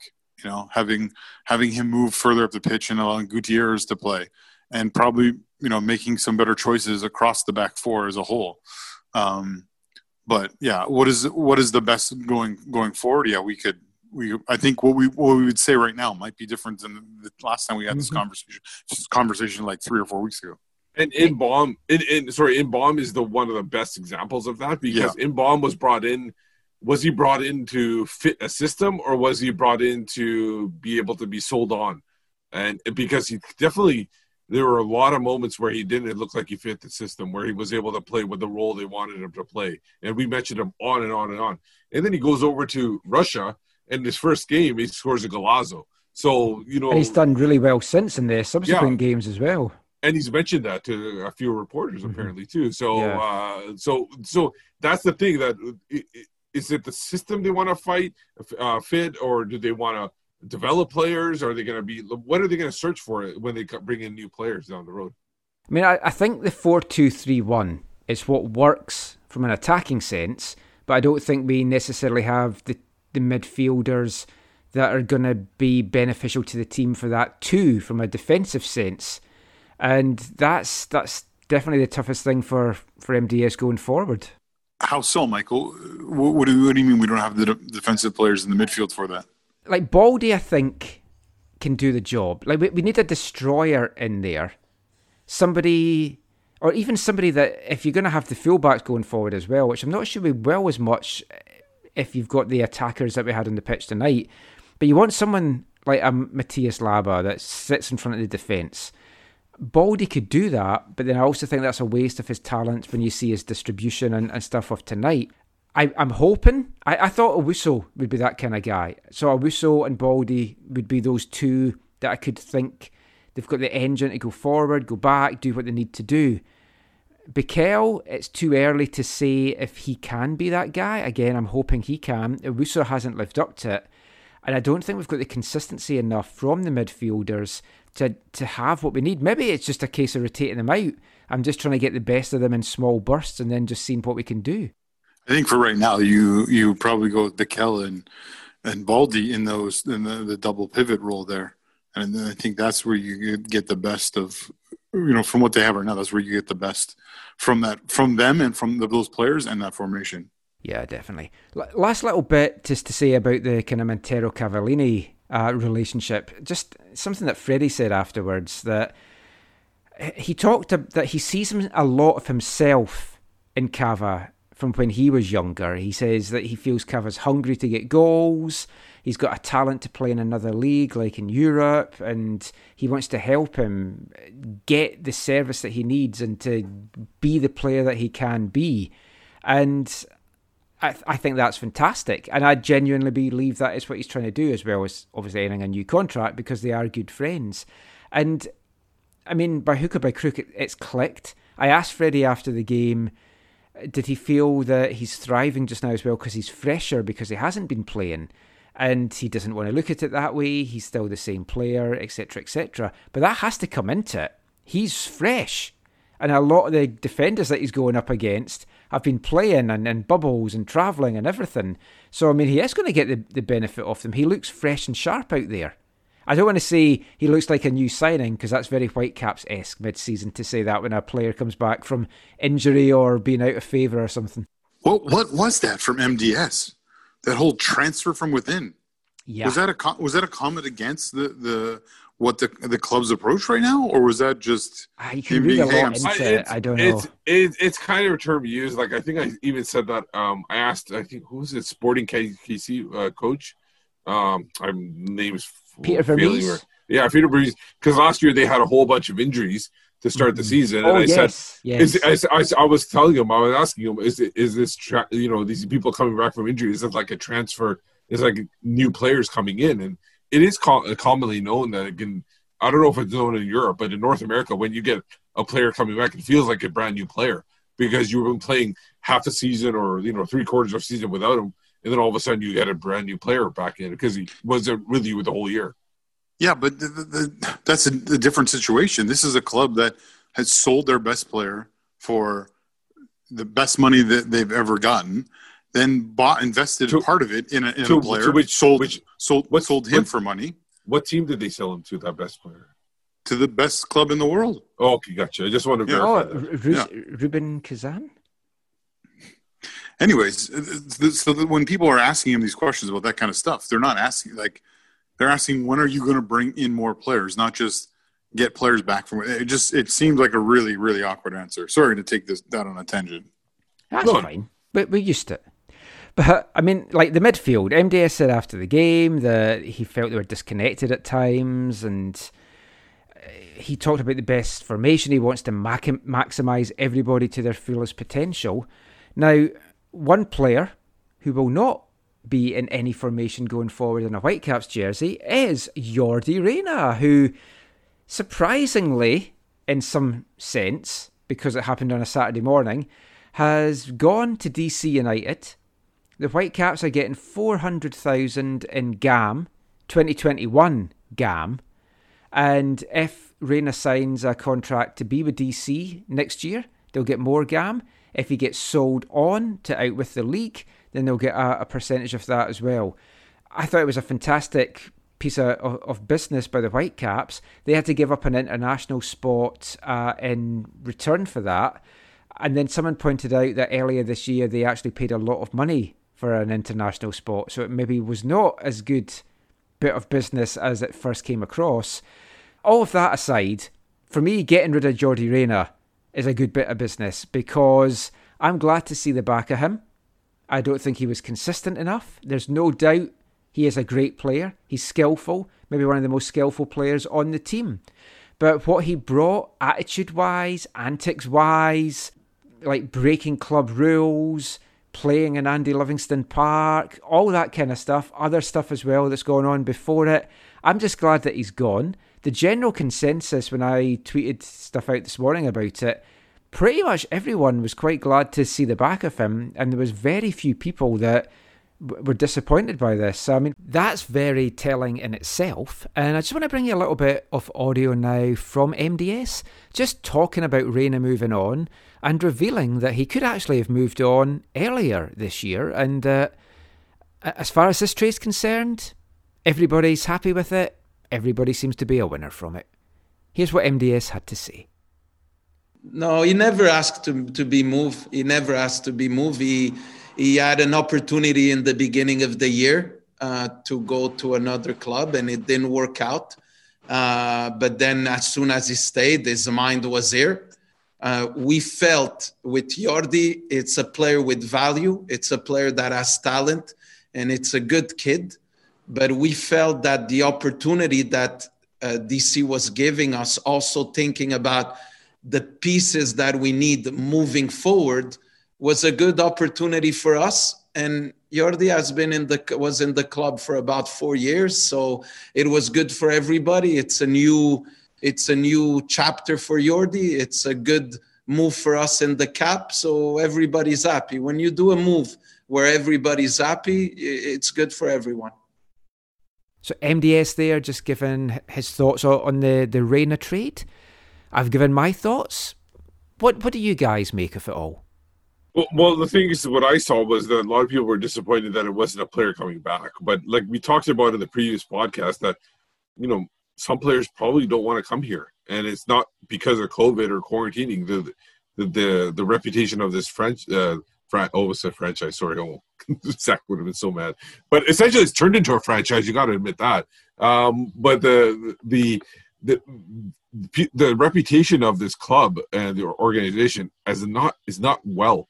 And it doesn't it's not even that you can get rid of players and that um, that helps the franchise because the more you get rid of players the more they spread the reputation of how poor it is. So this is going to happen again probably with Jordi Reyna even though in this case it might be Jordi Reyna's fault that he didn't last in this club. It's clearly that there were some issues especially when they went out east um, I don't know if he had an issue with the time difference or you know you know setting the alarm clock or whatever the case is but um, but clearly there was some issue in Toronto where he didn't even I think I think he didn't make the 18 at all. And and and because of that that you know he didn't he basically fell out of flavor fever there was times in Orlando where he did show something and he was probably could could have been considered their best player but once he got back to Canada he moved to like they went east coast it it kind of fell apart really quickly it's amazing how quickly it fell apart there's got to be some kind of story about what happened there that they can put into a documentary down the road.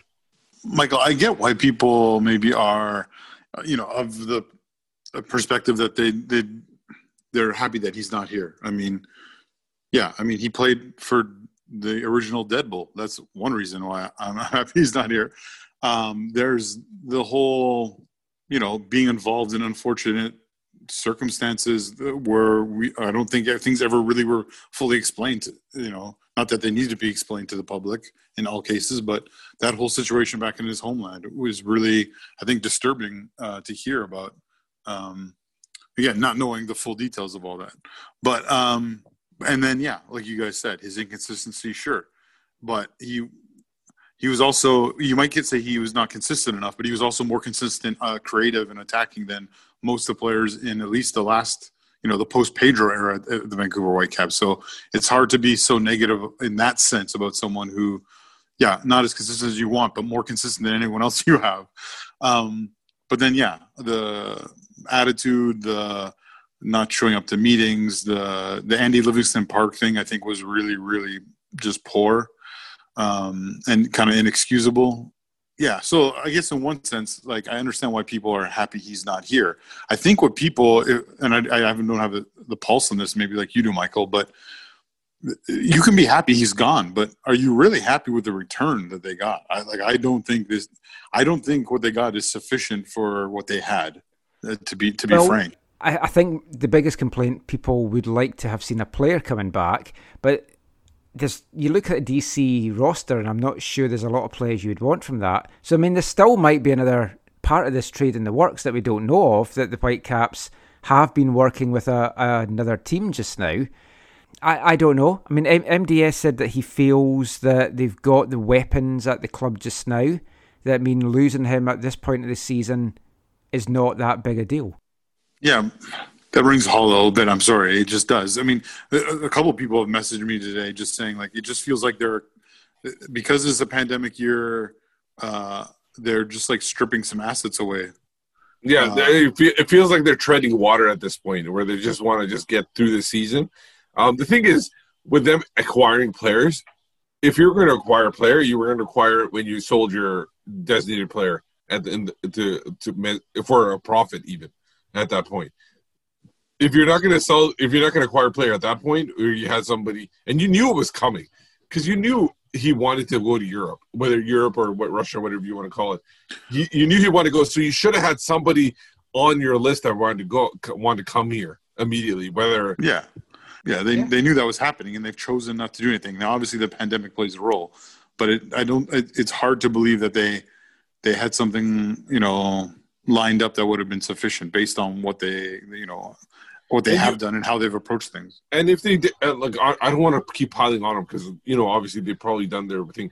If you know that there is, you're you're getting a political player, and there's somebody like a South American or a Brazilian, or you know, obviously Brazil is part of South America, I should say that, but like a Central American or a South American that's ready to come to Vancouver or Canada, you don't think that they would want to come, uh, considering what's going on in the world, like.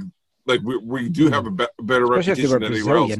Yeah, so if you if you if you're saying you're scouting all over the world, Canada's one of the best places to come to for your and bring your families at this point. Not Well, forget for- about before. For now, the numbers aren't looking that Yeah. rosy, but But com- in comparison to other countries, they're still fine. They're Yeah. still better than off than in other places. My biggest disappointment about Reyna moving on is I never ever got to do the thing I wanted to do with him, which was to get him to read some stuff about Paddington Bear. And that will always haunt me. But, well, talking of haunting, the Whitecaps have a couple of games coming up in the next week before our next show comes out. And the second of those is our, our rogue home game, the ghost game, the Monopoly home game. I, I just love MDS comes up with a different phrase to describe it every time he talks about it because he's clearly pissed off and knows it's not a home game. Before that, though, we we've got an easy game coming up on Wednesday, guys. We're we're playing a team that's below us in the standings, LAFC. So I mean that should be an easy three points. Or are they going to be out for like ripping a new one to us? I don't know. We won't delve into that too much, but here, here's my concern. We're going to just wrap this bit up just by chatting about what's to come, some complications with what's to come. And for me, the biggest part of this is the fatigue of the players because the players are going to get run into the ground, not just the Whitecaps, but across the league. You're playing three games in eight days constantly now, it looks like, until November. And that's going to take a toll on players, especially when they can't just get out and enjoy cities as well. They're going to be kind of within mini bubbles and all the stuff that they can can kind of do. I kind of broached that with, with MDS after the, the RSL game, so I'll just play what, what he said about that just now. You spoke about the fatigue there uh, after the sending off, and it did look like a team that was struggling to know how to get out of their own half, and they weren't defending really deep. Is this, do you feel, though, just what we can expect from a lot of games for the rest of the year? Because teams are just going to get run into the ground. I'm concerned with that, Michael. I feel that I saw in some games I was watching today uh, some some injuries. I, I'm concerned with the the how much can the players go. It's it's not easy, um, and I hope that people that watch the games on TV understand that you might want to see sometimes a guy coming out and press or a guy pushing out. But we played uh, on on Wednesday a game that we gave everything to win it. Then we we had off on Thursday because it was the only time we could have given the players with a family time before this stretch of crazy two months. It was a, a, a light kind of session recovery to get back and travel and to play against a team that was here for a week and comes from an heavy loss. And it would never be easy never be easy. And where we have to see is is the spirit you know how much you could push and grind in the mix of the fatigue and i think that i'm i have to say that that's a proud moment. Now we will have to pay a lot of attention to guys that are in red zones or danger zone. Rusty is in the red zone. There was a moment where fredy maybe uh, but he, but he seemed good after. But you love you love some players that might we might have to pay very very good attention to to them So, I mean, MDS talking about fatigue, the schedule, demanding schedule for the rest of the season, and he said he's been watching games. He's concerned about players are getting injured, and just it, it's tough. And he spoke as well about he has to try and find the right balance for playing the guys. He doesn't want to to see players go into what he was referring to as the red zone or danger zone. So I guess that is when they're measuring all their kind of mechanisms and stuff as to, to how tired they are, how much they've got left in their tank. And you're going to have to use a lot of, of squad depth in the coming weeks. But it is a genuine concern, not for the Caps only, but for every single team. And I think the quality of play is going to suffer as a result. Yeah, and you see it in the in. You don't have to watch the highlights. You can just see it in the res, the actual results. Like you got, you were. Uh, I think uh, Michael, you were. We were mentioning it prior to the game that RSL one game they they win big. This is probably the the most normal game they've had since the restart. Because one play, one game they'll play, they'll lose huge, and then one game they'll win huge and go forth and on. And then we have like, uh, there was a game against Portland versus LAFC where Portland absolutely um, just on one goal just ran through LAFC, but it ended up being LAFC winning big on the game. Even though if you look at that just that one highlight, you think, oh, Portland destroyed them, which is what I thought because that's the only highlight I saw of the game. The I was goal. exactly the same. I'd seen that go- highlight and I thought, oh wow, Portland's won and LAFC's lost again. And then I saw, yeah, the and then result, you saw the like, score, and it was like six two or something like that. I can't remember what exactly it was, but yeah, it's it's an odd thing. Like there's no consistency at all with the games right now. Um, there's the and you can.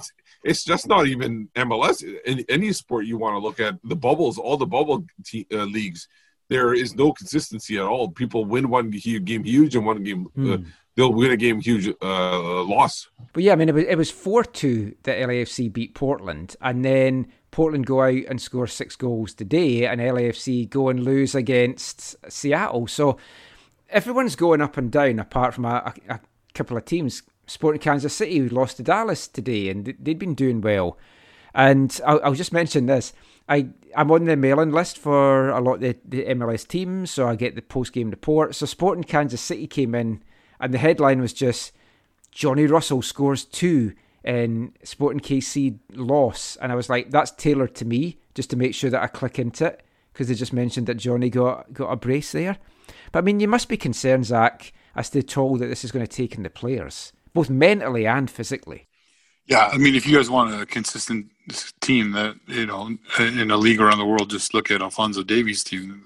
They they're always winning. But um, you know, yeah, you, you got to be concerned, uh, not just for the Whitecaps, but you're right around MLS. The way that this is all going to take a toll with what's happening in terms of uh, how their lives are being impacted um, because of uh, the pandemic. Um, there's also social unrest. I guess is maybe one way to describe of what's you know happening uh, in in the U.S. or especially you know in different places, right? Like, uh, and then you know the the wildfire thing just happens. Yeah, there's all these things that kind of create or add stress to uh, to life. Um, in terms of the three, you know, you know, playing three games a week or whatever, um, you know, they're they're footballers, and I don't think that's. I know every week for a number of weeks in a row, maybe a little bit much for MLS players, but you know, most football clubs around the world get into that rhythm where uh, they're in three games a week, especially you know at the, at the top level. So I, I don't think asking players to go to, to do that is is necessarily a bad thing, unless you're doing like Thierry Henry, where it's like the same starting eleven is starting every game and playing you know like eighty plus percent of the game. But um, it'll be interesting to see how MDS and the coaches kind of approach this uh, and and help their players overcome the the potential uh, stress. Totally. I mean, it, it's going to be difficult. So, we heard a little bit from MDS earlier chatting about fatigue. Let's just bring you a little bit of audio now where I asked him just about some of the strange results we've seen in MLS. And is that something that we can maybe expect to see now over the course of the season? Yeah, Michael, I, I really think, you know, it's so difficult to, to make a judgment on. Can you guys hear me well? Can you guys hear me well? Yeah. So I, I really think that it's um, it's such a kind of lottery uh, in moments. You you you you have to understand traveling the day you play in a plane, being a, close to two hours in a plane. It, it's it's weird. It's weird. Land, go to an hotel where you're gonna be a couple of hours there before you go to the stadium I know a lot of teams, every team that's going away is doing that. So uh, for us, it's going to be a new experience. Uh, it's hard for me to say how that affects the fatigue, how that affects the the the, the team, and how how do teams answer to that? And that's that we're to live it. But when I look at other teams play, it's hard for me to to think that the teams are playing at their full physical and mental capacity.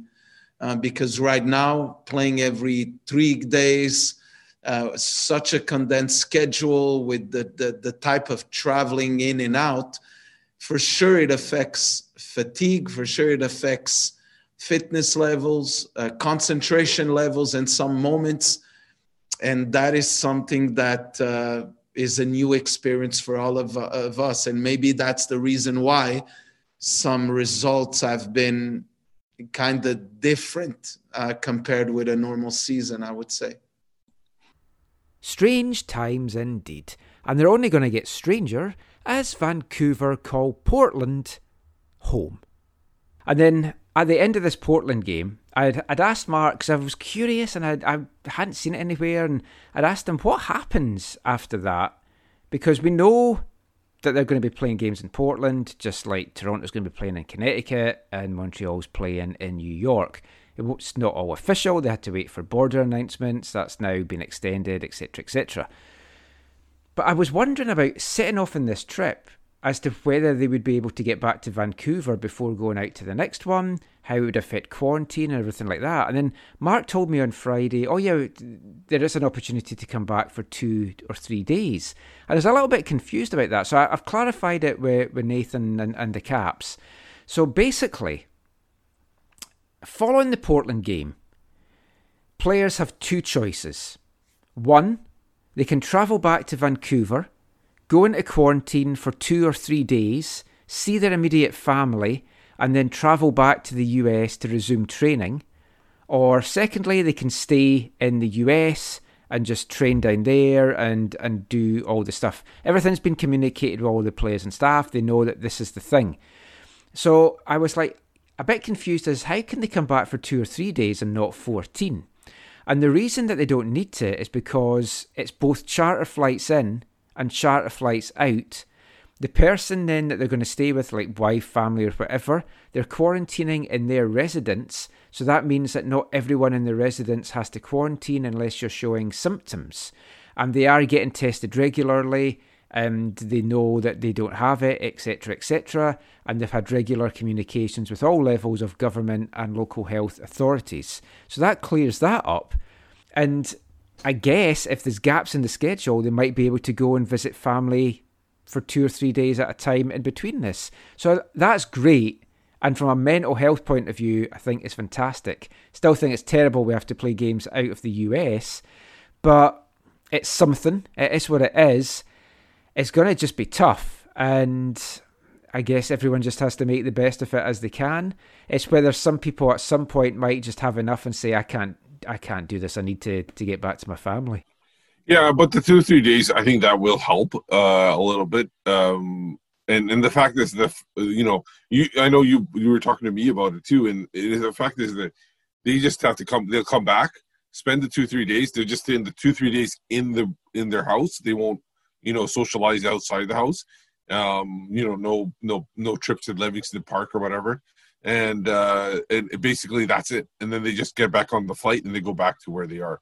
So in, in that case, it kind of uh, compacts the uh, the, the you know the groups that you're with and everything like that. You don't have to be you're not spending time out. It, like they're not going to be allowed to go to a restaurant or bar or anything like that. It's basically everything's in the house in that case. So it kind it kind of works out, and I think that I think families uh, uh, family players with families they will probably take advantage of that. Obviously, single uh, younger kids probably will just stay in Portland and or wherever they're going to stay. Well, th- I guess we'll have to see how everything plays out. That is it for the Whitecaps and MLS chat for tonight's show. We're going to be turning our attention to the Canadian Premier League next. And we're going to have a little bit of wavelength as well. Then we're also going to be hearing from the CPL Commissioner David Clanachan in the next part. And we'll be back with that after this. Hi, I'm Marc Anthony Kaye, and you're listening to the AFTN radio show.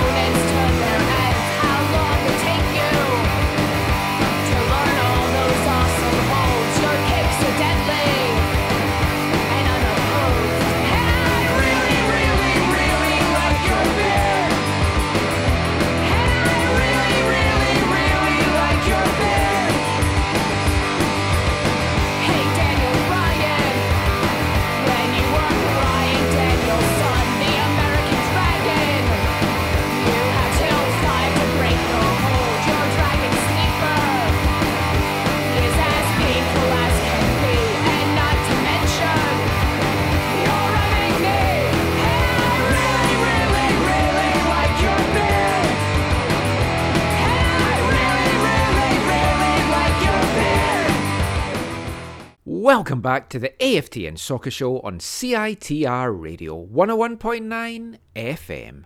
And kicking off this part, it's the second of tonight's Three of a Kind selection. From 2016 by a band called Cheap Pop. That was Daniel Bryan Danielson. Catchy little number, I'm sure you'll agree. Have you been able to work out what the link is yet? So we kicked off part three with Everything's AOR from Half Man Half Biscuit. Cheap Pop there with Daniel Bryan Danielson. If you think you know what the link is, can you work out what the song might be that kicks off part five? Find out what that song is very soon. But before we get back into the football chat, I'm going to keep the musical theme going because it's time now for this week's wavelength. And as regular listeners will know, it's September. That can only mean one thing. Much like March, it's Football Violence Awareness Month here at AFTN.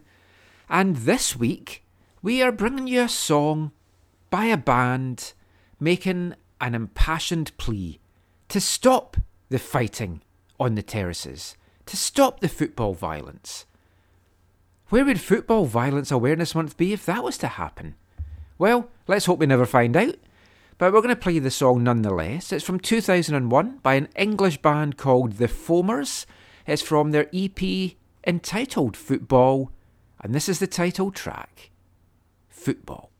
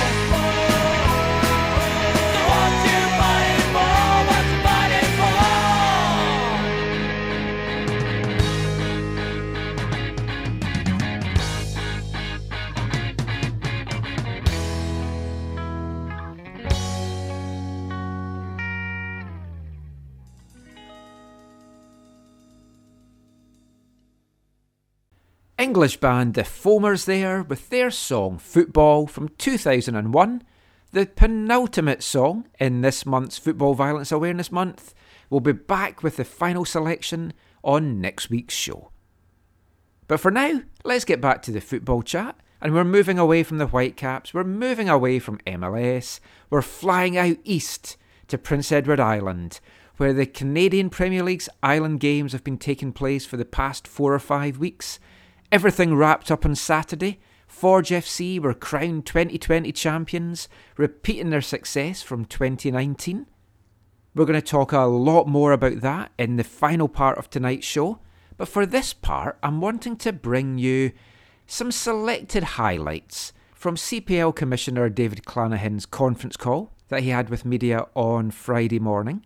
So I'm going to play you some snippets where he's talking about the success of the tournament, what lies ahead for the league, potential loan deals, the Canadian Championship fiasco that looms, and a lot more besides. So go and make yourself your favourite hot beverage, grab a chocolate digestive, sit back, and listen to the words of CPL Commissioner David Clanachan. We are the league.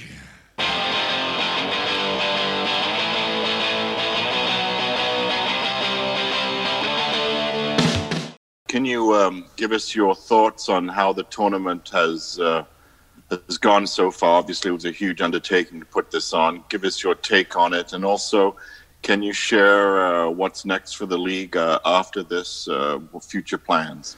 Sure. I'll, I'll try and I'll try and get get all of that out, Neil. Um, first of all, I think I think the, the games have been fantastic here in in, in PEI. Um, I think it's been they've been well played. I was I've been very pleased with the uh, with the level of uh, I'll call it parity, but the level of competition uh, and from the teams to have seven teams still in the running on the final week uh, weekend of the uh, of let's call it the first stage was unbelievable, and, and knowing that even Edmonton uh, almost became a spoiler for Pacific FC. So it was fa- it's been fantastic. I think the players have been excellent. They've played well, played hard. They've done everything they, they should have done as professionals. I think our coaches and, and the clubs have been fantastic, and obviously the referees from Canada Soccer have been outstanding as well, and they've done a great job. So I think overall it's been a great success.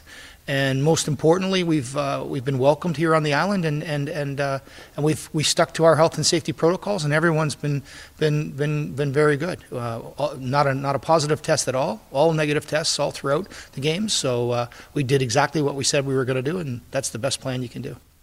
Now for next year, I think going from here, obviously we still have the Canadian Championships to uh, once we crown a champion, we'll know who will face uh, Toronto FC in the Canadian Championship. But that'll be decided uh, where and when uh, by Canada Soccer, and, and I think Canada Soccer made a great decision on on putting the CPL champion against the MLS champion uh, from Canada uh, in the in a one game final, and I think that's going to be exciting.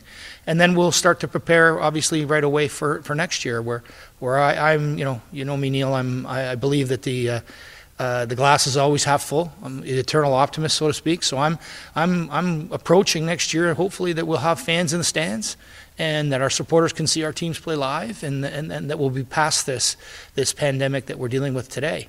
Uh, so we'll we'll see how that works, but that, that'll be that'll be Plan A. But we'll obviously work to Plan B and C. Uh, right now, I'm I'm approaching next year as if we will be playing starting in April, like we, we, we have in the last uh, we've we've planned for the first season and obviously for this season before we were were put on hold. So that's what we see happening. Uh, First of all, congratulations on putting on what I think everyone has felt has been a, an absolutely fantastic tournament. It's been enjoyable watching it from afar. It, it kind of got me thinking, and I asked a few of the head coaches this al- already. A, a future competition like this, is that something you'd like to see maybe as a kind of pre season event? Because it's six months before some of these guys are going to be maybe back in the pitch again tying it in maybe with another Canadian championship or something like that?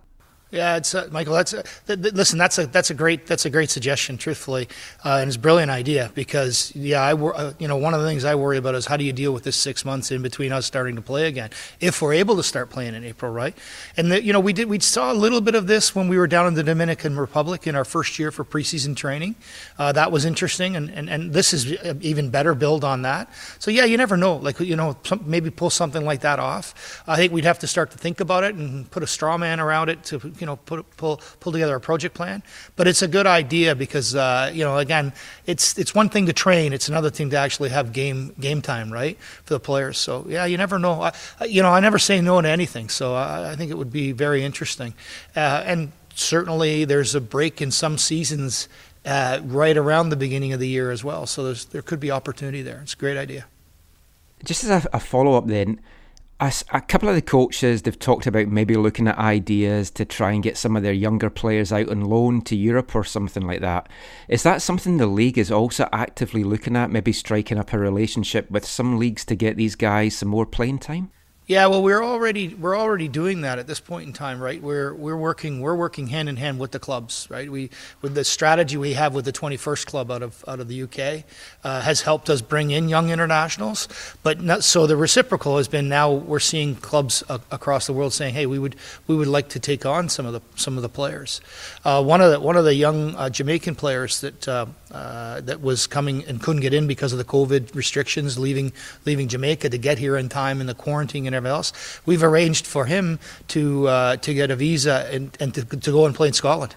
And so he's playing. He's he's actually Dundee have signed him, and uh, and the British government has given him a visa for uh, a working visa to, to play for Dundee, which should be very interesting for him. Uh, and then he's going to. The idea is he's coming back to play for your, for uh, York Nine uh, next year. So yeah, we're starting to see that happen. Uh, yeah, it's it is great to see uh, you know even Canadian kids going uh, and being able or young men Canadian young men going to play overseas as well and then coming back uh, for us. this style of kind of tournament going forward. I was wondering, uh, you, you said uh, you wouldn't say no to that. I was wondering if you had some interest, uh, kind of like a PEI from from cities or just from from clubs within your league that would be interested in maybe taking on something like that, maybe in a preseason setup. Yeah, I think uh, Tristan, it's a good question, and I think yes, the answer is yes. We've already had a couple of clubs say they would they'd love to have a, almost an invitational tournament. It doesn't necessarily just have to be CPL clubs in it; it could be other clubs around the world if they were available at the time. So yeah, it could be could be an interesting way to do it. David, I just uh, wanted to uh, have you unpack something you alluded to a little bit at the, the start of the call here, which is sort of the parity in the league right now. I mean, I don't think you could have really scripted it any better. You had, uh, you know, the the the round robin went down right to the last last match weekend. Even the group stage did. Um, how important was that for the league? Um, because last season was a bit of a two horse race, and and given the format that you've had here in PEI with that with that group stage that follows sort of the quote unquote regular season, does that give you a appetite to maybe fold something like that in uh, for 2021, assuming we're sort of back to quote unquote normal circumstances? Yeah, I think from a um, from a normal circumstance perspective, I think we've we had a really good plan for this year. I mean, our our schedule was tight; it was good. Uh, we were going to a one one one table league as opposed to a spring and and and then a fall summer or summer fall. Um, I think last year we were a lot closer than people thought we were when you looked at who was still in the running towards the end. There's no doubt that two teams, obviously Forge and Cavalry, their, their heads were kind of a little bit higher. They were head and shoulders above everybody else at the end. But it wasn't that. It wasn't that. It, they didn't run away with it right away. Although it, it sometimes it felt like that. I would agree. So I, I no, I think we, we I wouldn't want to do this in, in, in addition to during a season. I, I don't think I want to do that. I want I'd like to keep- the, the clubs focused on what they need to do from a from a league perspective. But uh, I think there's other ways to augment it. Uh, you know, off season or you know preseason things like that. And, and just a quick follow up, if I could, then I know you know last year was sort of you know you had the two the season divided into two with uh, going straight to uh, a final, and uh, um, you had moved originally to a, a, a playoff format, um, sort of before uh, global events transpired. Are playoffs something that you want to stick with let's say through 2021. Is that is that high priority for you? Yeah, I think you know we're going to go back. We're going to go into 2021 if we get a full season in. We're going to do it exactly the way we had planned for 2020 because we spent a lot of time talking to our supporters and our fans, and uh, and they really took us to a single table and to the playoff format. So we think there's a there's a good there's a good model there, and it, it's going to be exciting. We saw you know the level of excitement that, that just in the format we used here. So I think uh, we'll we'll go back to exactly what we were doing doing at that point in time for for 2021. As we approach the final here tomorrow, we've got 20 over 20, upwards of 20 players uh, that you've had in the league this year um, from from U Sports uh, that have played in the CPL, including seven that will be playing in the final tomorrow. Um, and obviously, uh, HFX has the most in the league, so that that's a terrific statement that you know they're there in the in the final with uh, with that many players. How would you characterize the partnership? Um, that you've had with U Sports over the last uh, two years, and how important would you say um, that partnership has has been? And uh, what, what would you say? Um, what would you say it says about the success of of uh, U Sports alum and U Sports draftees um, in the league uh, the past two years? So if I was going to be very short on it, Adam, I would say uh, brilliant, brilliant, brilliant. I think it's the the partnership is is vital to us. I think it's it's fantastic in the fact that Alan that we we actually have this idea that that we can actually have players come out be able to get an education and play professional sport. It's groundbreaking for sure. It was groundbreaking at the time. No one else had ever done it, and I think uh, I think we need to continue to do it going forward. It's it's been extremely successful for us, Alan. So again, I uh, I think brilliant, brilliant, brilliant. You touched on it in, in your first answer there, just talking about the future and the Canadian Championship that's coming up. Now, obviously, yesterday TFC's president made comments that he was thinking the games might get played in December, maybe January, looking to have them at BMO Field. I know ultimately this lies with Canada Soccer, but it surely can't be ideal for the league and whoever wins the CPL title to be having to wait a couple of months to get this game played. Might end up having a whole lot of different players. How much say do you have in when this match will be played? Well, let me let me say this, Michael. I have three thoughts on this whole thing. First of all, Canada Soccer, in our opinion, Canada Soccer made the best decision they could on how to handle the Canadian Championships this year. So we were very, very pleased with that. I, a little tongue in cheek, I told the MLS clubs I was actually disappointed because I thought maybe two CPL clubs would be in the final this year, but uh, but uh, and and we had we had a good chuckle on that. But we're we're delighted at the CPL, Canadian Premier League, to have our champion play Toronto FC in the final. That's going to be that's going to be a great game, and it's going to be great for Canadian soccer at the end of the day. The final date and location is still to be determined, right? And, and once we understand what the MLS schedule looks like, uh, you know, there's there's a lot of complexity to putting this whole thing together. So we we look forward to the fact that Canada Soccer will make their decision, and they'll they'll lay out where it's going to be and when it's going to happen, and we'll we'll follow suit on that on, on that perspective. We trust the fact that Canada Soccer understands that our teams will stop playing for a while, and so they not, I don't think Canada Soccer would want want to see the, the scales tipped one way or the other, or put one club at a disadvantage versus the other. So we have full confidence in the fact that Canada Soccer will do the right thing, and as as they have up to now. I was just wondering, for with your partnership with Macron for the the kits. Obviously, this year you, you guys announced the kits, like some of them way way earlier in the year.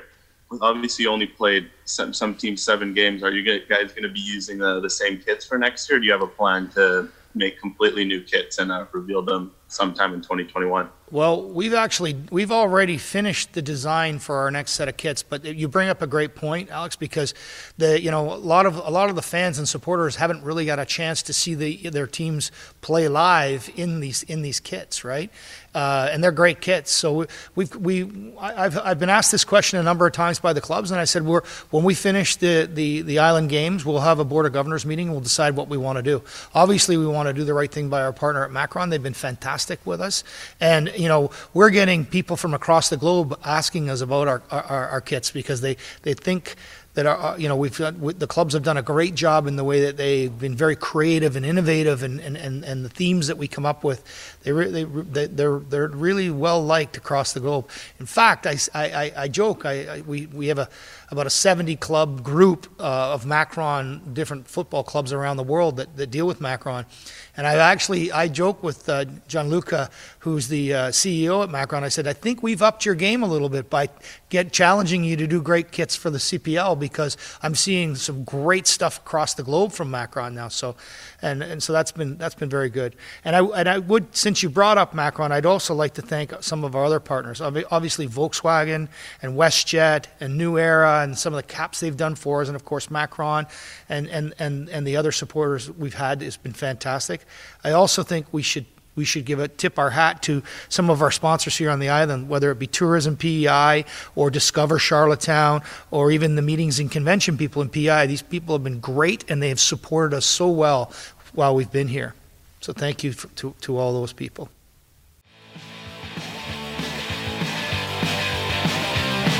We are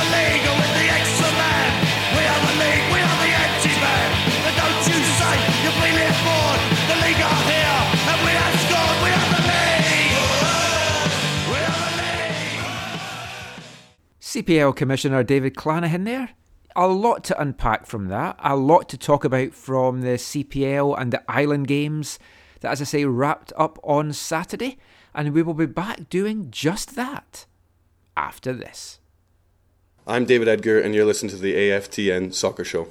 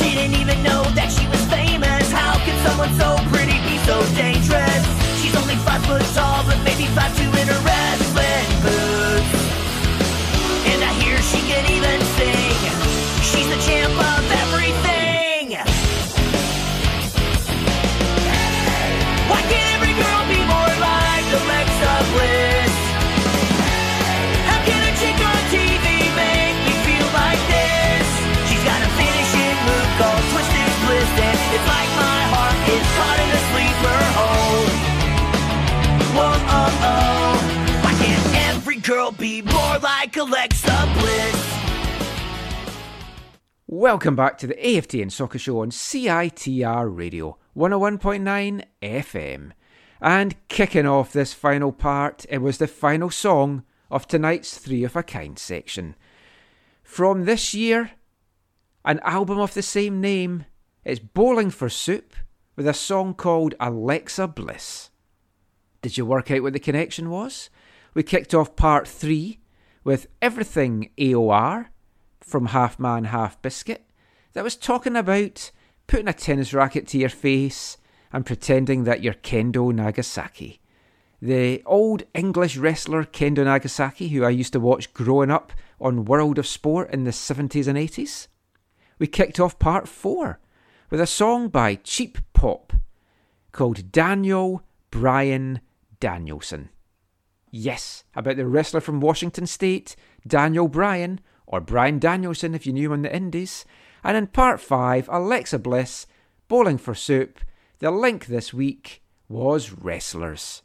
Did you get that link? I hope you did. If you didn't, we'll be back with another three of a kind next week.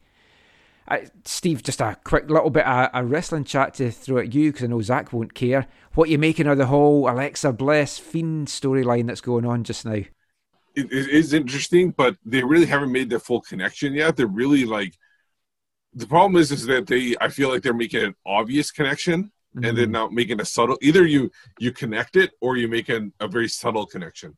And they're making it too obvious, and it's just it's, it's like you're just waiting for it to happen at this point. I know. It's like you want storylines to last for more than just a couple of weeks. But at the same time, it feels this is just dragging on. It's like, just get it done. We kind of know where it's going.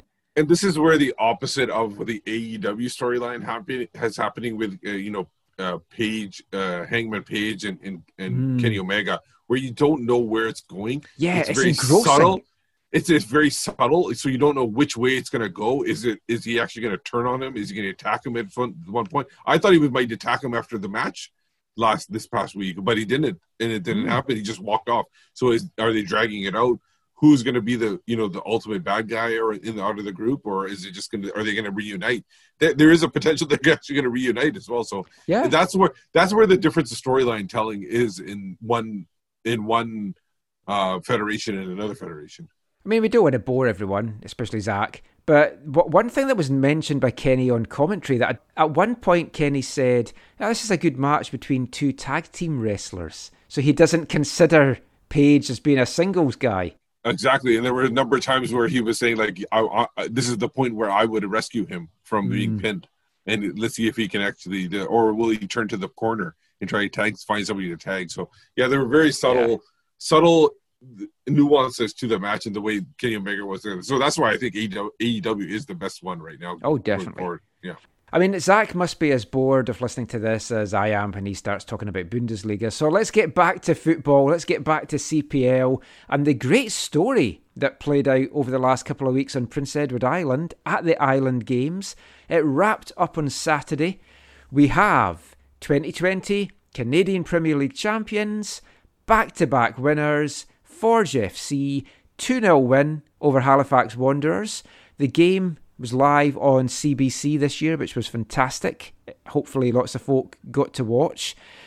I think Forge probably deserved it for the way that they've they've been in this tournament. I felt for Halifax, I especially felt for Christian Oxner, their keeper, who just made a mistake that made it 2 0 to Forge. He'd had such a good game and such a good tournament, and he'll beat himself up for that, but he shouldn't because he, he had a great game. But do you feel Forge were worthy winners and worthy of going back to back? Um, I'll go first, considering I know what Zach's going to say that he doesn't like it happening. But um, but I think Forge, in a way, um, I don't. I'm a person that doesn't like Forge either. Um, I'm not a big fan of the you know the whole the way they were set up, but it's kind of good too because you have that heel that keeps winning and everything like that. And then when you get that you know uh, baby face that's going to win. Uh, Speaking of re- wrestling, obviously, um, when you're going to get that baby face that comes up big, and that and one of these years is going to become the champion and knock off this Forge, uh, you know, you know, dynasty or whatever you want to call it, the early dynasty. It's going to be more satisfying that way too. Obviously, you'd like to see them lose a little bit sooner. You don't want it to go like three, four years. Hopefully, it doesn't go that long. But when if it's next year or the year after, it's going to be really satisfying to see somebody beat them and take them off their pedestal. Yeah, I mean, I'm very, very happy for David Edgar. um, like him a lot, but yeah, I'm not super big on Forge. Um, you know, I think Bobby's a good coach and everything. Don't- get me wrong, and I, I agree with you guys that they're deserving winners this year. But yeah, I mean, I think all of Canada was, you know, sorry, all of Canada outside outside of uh, that part of the Golden Horseshoe was was going for, you know, Halifax. Um, yeah, except those 15 people that were in the bar cheering them on.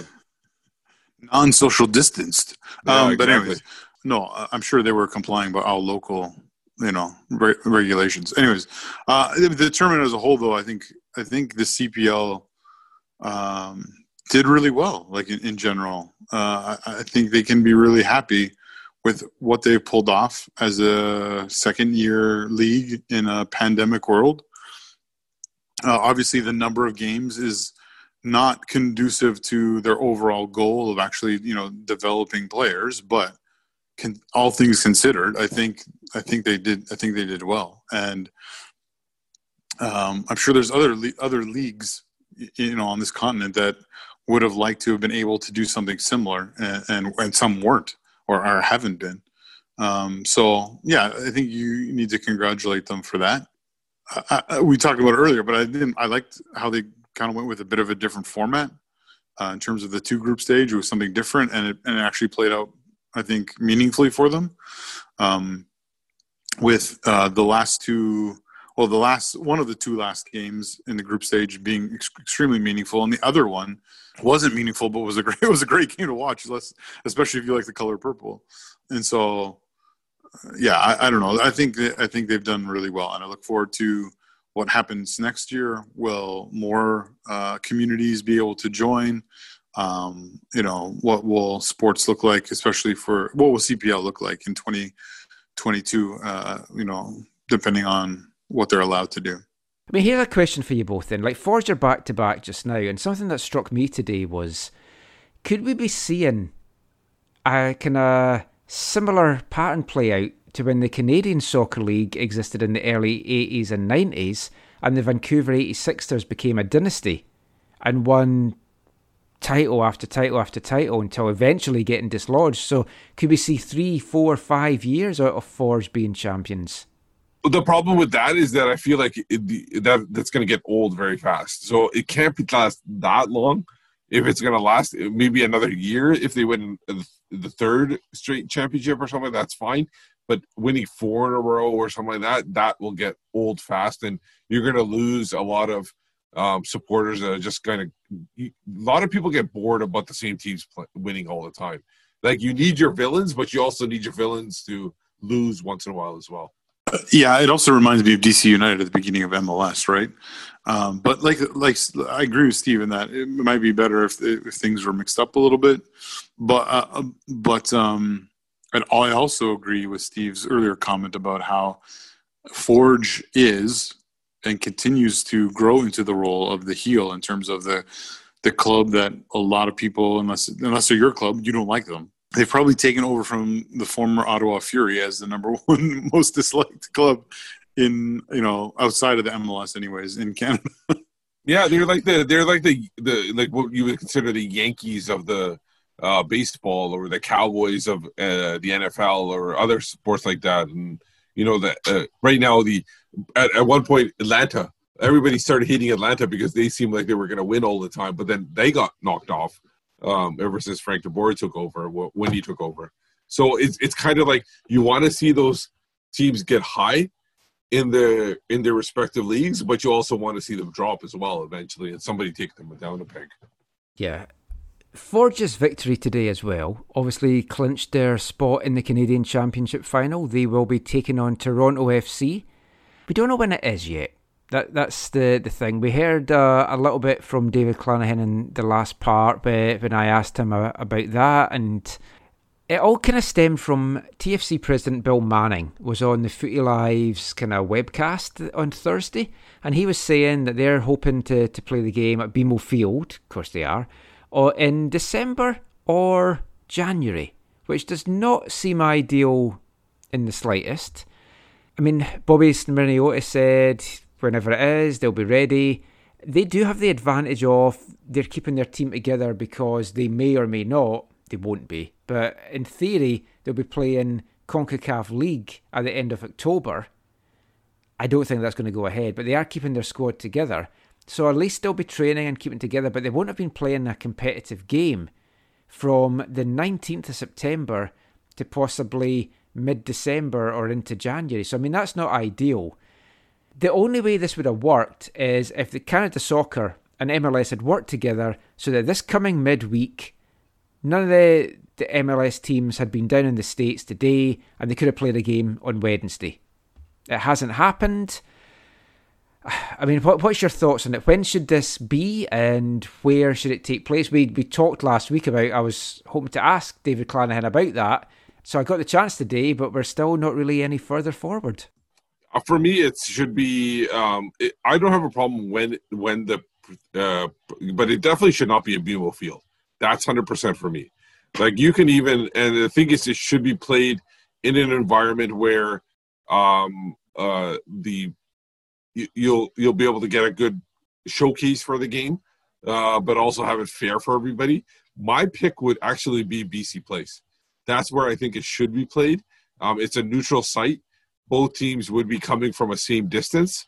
Um, you'll be able to get a, um, like I said, a, a, good showcase for the game. Like I know BC Place is not the greatest place to play, but it's still um, a good stadium. Um, they've you know they've hosted a, a, women's World Cup and everything like that. So I think in that case, it's it's a good place to play. So that's for me, and it's also indoor, so you don't have the weather environment. The players are not affected by the weather um, because you don't want to put honestly, look, do you really want to put the players in a minus, you know, you know, 10 degree temperature or whatever in December? I think I remember. I think it was Colorado and Denver, uh, if I'm not mistaken, played one MLS Cup final when they were had neutral sites, and they played in Toronto, and it was like minus five or something like that, and it was a miserable game. So why do you want to put your a showcase game like that in a miserable pl- uh, location? Well, that definitely rules out having it in Hamilton. I thought you were to. Yeah, I, I it doesn't. Toronto should not get the there's a host the game, even if it's like behind closed doors. Um, it feels it just feels unfair. Um, Steve, you give a good shout about BC Place, especially if the game's going to be stuck in a month like December or January. Well, yeah, because you're going to have better weather out here. I know the roof's going to be closed and everything. I mean, David Clanachan, Zach, said he trusts Canada Soccer to make the right decision that will not tip the scales towards one team or the other. It's hard to see how it can get tipped towards the MLS team because the CPL side season's done. Yeah, and we don't know if he's speaking out of like knowledge or you know like he i hope or i guess i hope he's saying that he, and he knows what's going to happen and he's okay with it or he's happy for it or the league's happy for it or whatever but um ultimately you hope that this game for the Voyageurs Cup can take place and if for it to be fair and um yeah, the, uh, yeah, like Steve said, that the weather's not, you know, you know, the- not horrendous, and uh, it can be a, a, great spectacle because it, would be nice to. Oh, well, it'd be nice. Yeah, it's also it would be nice if it was in the calendar year 2020, but I don't think that's going to happen at the moment. Um, but it, it it would be nice to maybe kick off next year uh, with uh, like a meaningful game, uh, a, a really, I don't know, a great. Um, I guess it ha- well, it depends on what Concacaf's doing, but it would be nice for it, it. It would be nice for it to the game to suit the occasion. I guess is what I'm trying to say, right? Like you, this is the, the final of the Voyageurs Cup. It's it's the in one sense it's the top club trophy in Canada, and so it would be nice for uh, for the game to fit that. But but it'd be so 2020 for for their uh, the 2020 you know Canadian Championship to be played in 2021. Yeah, uh, it'd be that, that'd be that, that'd be Euro, ideal. yeah. Yeah. exactly. Yeah, that kind that kind of is ideal for it. Uh, Last couple of little things to talk about just before we wrap the show up. Bobby Smyrniotis. Uh, there's an article. By the time this podcast comes out, it's probably already going to have been up on AFTN. Just having a, a a look at his success. I mean, he was successful with Sigma. He's been involved in the game since 2005, co-founding Sigma. It's an academy that's brought a lot of players on. They were always held up as being uh, an academy that was doing things correctly. They've got a team in League One Ontario now. The Canadian Premier League, it was set up to help develop talent, both player and management, to develop young Canadian coaches, to give them the opportunity to manage at a high level that they might not have had. And Bobby has certainly grabbed that opportunity with both hands. He's shown what he can do in the game. He's won back to back championships now. He's built a team of winners. He's built a team defence first and then like going out from that. I asked him after the game like if, if about his ambitions because everyone's talking about his players moving on, and he said, yeah, if the right opportunity came along, he, he'd consider it, and he, he would look to to have all the options. Do you feel he deserves a, a look, whether it's with an MLS team, whether it's involved in some way with Canada Soccer? Someone suggested a great idea. He could be the under twenty three head coach whilst also dual doing the, the forge role at the same time. I, I think he deserves more opportunities than he's got with Forge because I think he needs maybe a bigger challenge now because he's shown what he can do with Forge. And I agree, and, and like you said before, like about Sigma, it's they're he's done so much with them and developed players that have gone to NCAA and and become players that eventually come back to uh, MLS or CPL. Um, so yeah, I think he is. There's something about him that has created uh, a culture. Um, see Cincinnati there, uh, uh, a culture that has kind of developed, and and not only at Hamilton but other parts of Ontario, and he can maybe transport that culture to other factions. So I think I think he is a good shout for whether you want to call MLS or th- that's the thing about um, CPL. It's not about just developing players, but coaches and like we said uh, last time, referees um, or uh, we linesmen. We need to develop those too, and that I know people always want to say, "Oh, you develop a player and he gets the national team," and you know that's what we're looking for CPL. But CPL can also do so many different things at different levels. Uh, hell, I, I think they can they should they should be doing a better job at this point, and they haven't been. But do, developing people that commentate on the game that has to be improved too. I, I personally I don't think they're they're, they're kind of just uh, pushing people in, but they just need to be create a better chemistry. Right now, it's re, I think for what you know the year is, and uh, you know it's what their second year. I think it's a solid job. It's just a matter of keep it. Don't get settle in and keep improving on that and keep getting the you know the talent that can do play by play and develop those young play by play player people like you know shout out to gideon gideon should be you know in cpl one day right so you, you got to keep developing those people at every position of the sport not just players Yeah, and referees, like we mentioned last week as well.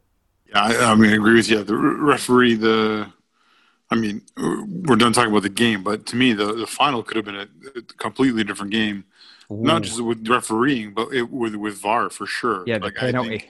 that would have been a penalty, like absolutely. I think was it was it David Edgar? David Edgar, Handball? yep. Yeah, it would have been that would have been a penalty for sure. Could have changed the entire outcome of the game. So in one sense, the game is it's like a different game when when you have VAR and when you don't have VAR. But yeah, to your other point, Steve, you're right. Yeah, this is needs to be about developing. Uh, the league needs to be about developing uh, a whole. Uh, I don't like this term, but a whole industry of football in in in, in this country. In terms of Bobby Michael, um, I think he's done extremely well. He's played a significant role, obviously, like you said, at Sigma and now at, at Forge. He's also played a significant role in the lives of a number of players who've come through, like Kyle Bekker, like Kyle Laren. Um, and so, uh, yeah, one day you you have to think that one day he is the type of guy who will get uh, bigger chances other, other places. And like when you talk about MDS, MDS, you have to think that one day he might could be a guy who gets the opportunity to to lead the the, the, men's national team. Yeah, and it's like if MDS moves on from here, I've spoken before that I think someone like Tommy Peelden Jr. would be a, a, a good guy to come in. But Bobby Smyrniotis would be a great guy to come in as well because of his passion for developing young Canadian talent. David Edgar saying that for him, Bobby's right up there as one of the best managers that he's ever played under, and that he's learned so much from him during this experience in the bubble as well. And I mean that that's for a guy that's played in the Premier League. I mean that that's just fantastic. And we talked about Kyle Bekker earlier as well. I actually did ask Kyle Bekker about the Whitecaps rumours, and I said I don't want to make this a loaded question, but obviously you know MDS from your time in San Francisco. You've been linked with a move to the Whitecaps. Do you still feel that there's some unfinished business in MLS? And he was a bit cagey about it, but he did come out and say, I've not had any discussions with anyone, any club in MLS about returning. So, yeah, and and and, and, and, the thing is, is I, I appreciate that uh, from the players because you don't want to seem like you're because it can very much seem like when you're looking at going to MLS, you it seems like you're downgrading CPL. So I'm glad that he's doing that, whether it is somebody speaking to him or not. It's good that he's not being like, I want to get out of here. Yeah, I want to get out of here. Like like uh, Fredy Montero talking about Lucas Cavallini earlier. That yeah, he wants to play in Europe. Yeah, I want to get like uh, in Wang that wants to get out of here as soon as possible. So it's good that you you're doing that. Yeah, obviously players are going to be going wanting to go to you know higher clubs like what Alphonso Davies. Obviously, he wanted to go. People. I had a cousin of mine who mentioned today, oh, they should have kept him. I go, you can't keep a player like Alphonso Davies here in MLS and you have to let him go because otherwise he was going to leave on his own. You, like, there's no way you're going to keep him long term or anything like that, unless you like, you know, make sure that you know his parents, be, or his father became prime minister. That's the only way you were going to confirm, you know, confirm that he was going to stay in Canada or whatever. And so the the fact that he's doing that is good, and I'm just excited that you know. You know the Whitecaps won because of Kyle Beckerman, and you know maybe Kyle Bekker, man, comma man, is going to come into the Whitecaps. So it's, it's fantastic either way. yeah, Michael, it's an, it's an answer there where when when a player says, "Man, like I haven't speak, spoken to any club," Obviously, that doesn't mean his people haven't spoken to to various people oh, That's or true, various. yeah. 100% there, yeah. Um, but I agree with you, Steve. Too. It's good that he's shaping it or phrasing it in such a way that doesn't uh, denigrate uh, the the Canadian Premier League, which is this growing growing league. Uh, I I still don't think he. I don't. If Kyle Bekker were to go to the Vancouver Whitecaps, I don't think that that would. I, I it, it, it doesn't really feel like it makes a, a whole ton of sense, um, but time, time will tell. In terms of Kyle Bekker as an individual, yeah, I, I, I, I, I wonder where he's at in terms of does he just want to be at Forge and build a dynasty there with, with Mm. Bobby, someone he knows really well, yeah, or I've wondered that too. yeah, or does he want to, um, you know, after this year or after next year, go somewhere else, whether that's on the continent or uh, you know s- somewhere else in the world to to have a new footballing experience, as they like to say. Yeah, I mean, I asked Bobby about Bekker as well, and he said he fully believes he can go and play at, at the higher level again. There's going to be a lot of questions about what should happen next in the CPL as well, because the guys aren't going to be back in the pitch for six to seven months. We'll cover that in next week's show because I've got a lot of good audio round about that and about potential loan deals and various things about that as well. So we'll we'll come to that. Let's just round up tonight's show by having a look at the nominees in the CPL for this year's Player of the Year awards. So I don't know how much of this you guys actually both really got to watch, but the three Golden Glove nominees Triston Henry from Forge FC, Callum Irving from Pacific FC, and Christian Oxner from Halifax Wanderers.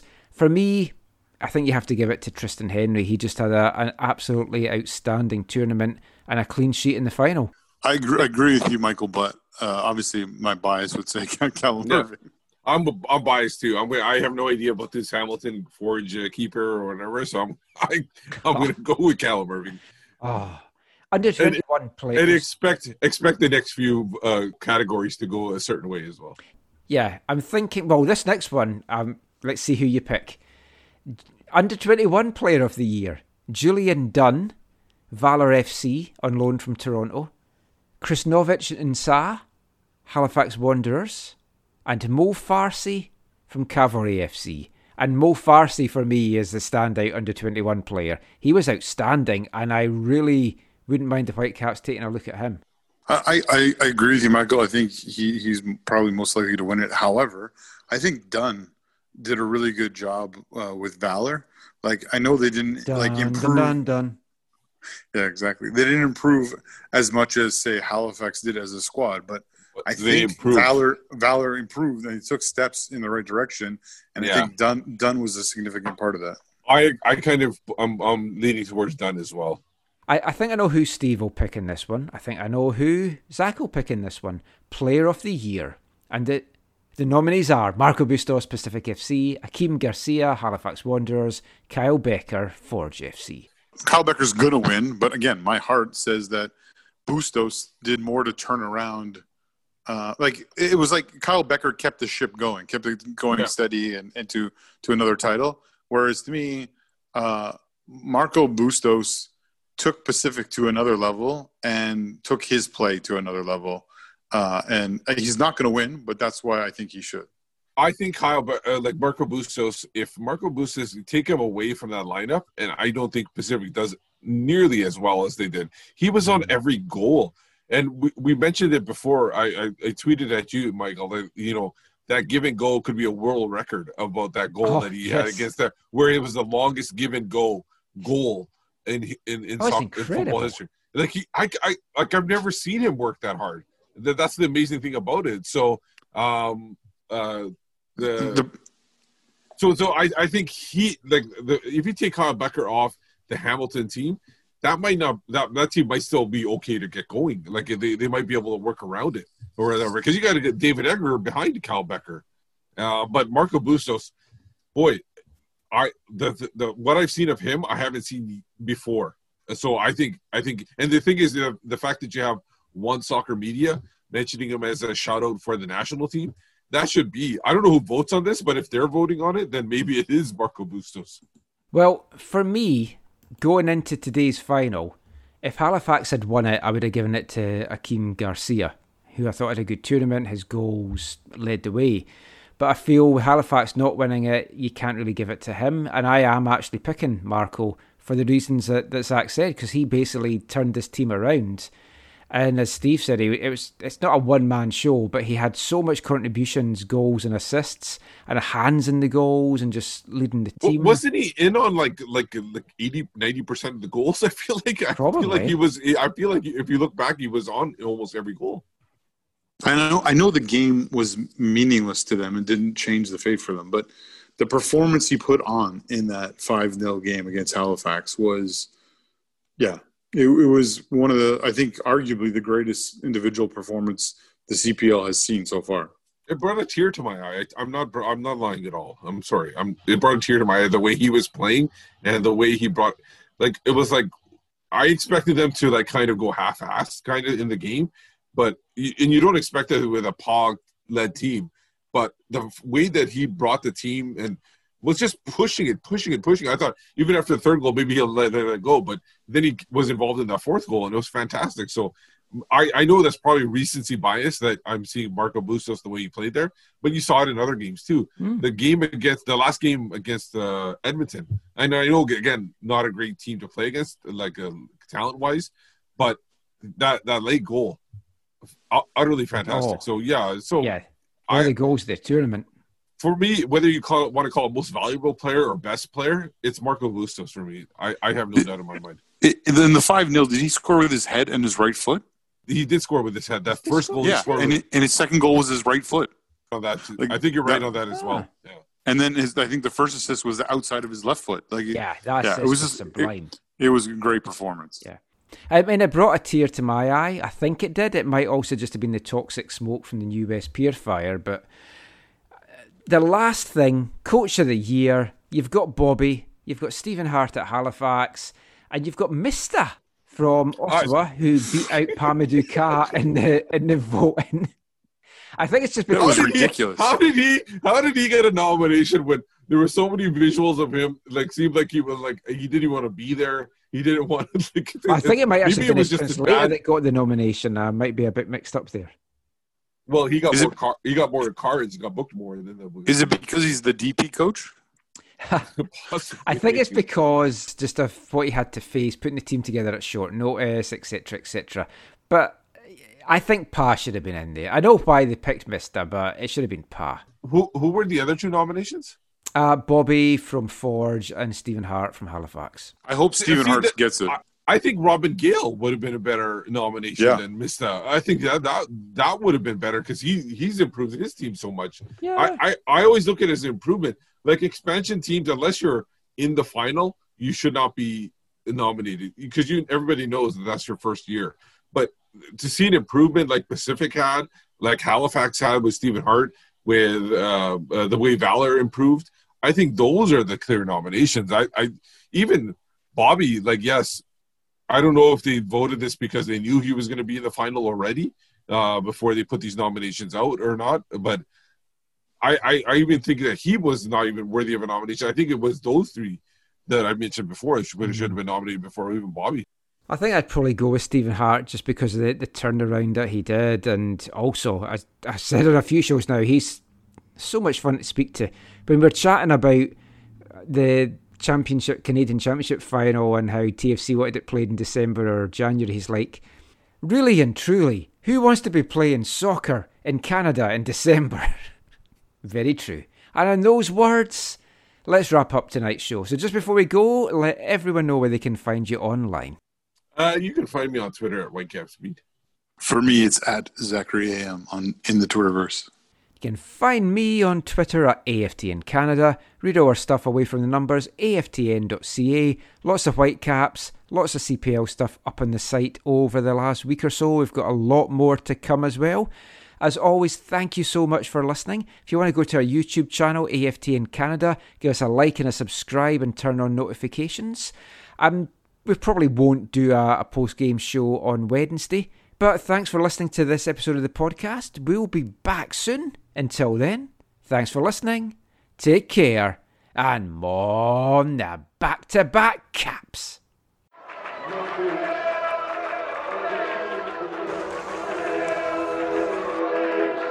Going to your first match is an experience you never forget. The atmosphere of what's going on around the pitch looks beautiful, and you always look and go, wow, I'd love to play here one day. If you get the bug, it's going to stay with you for life.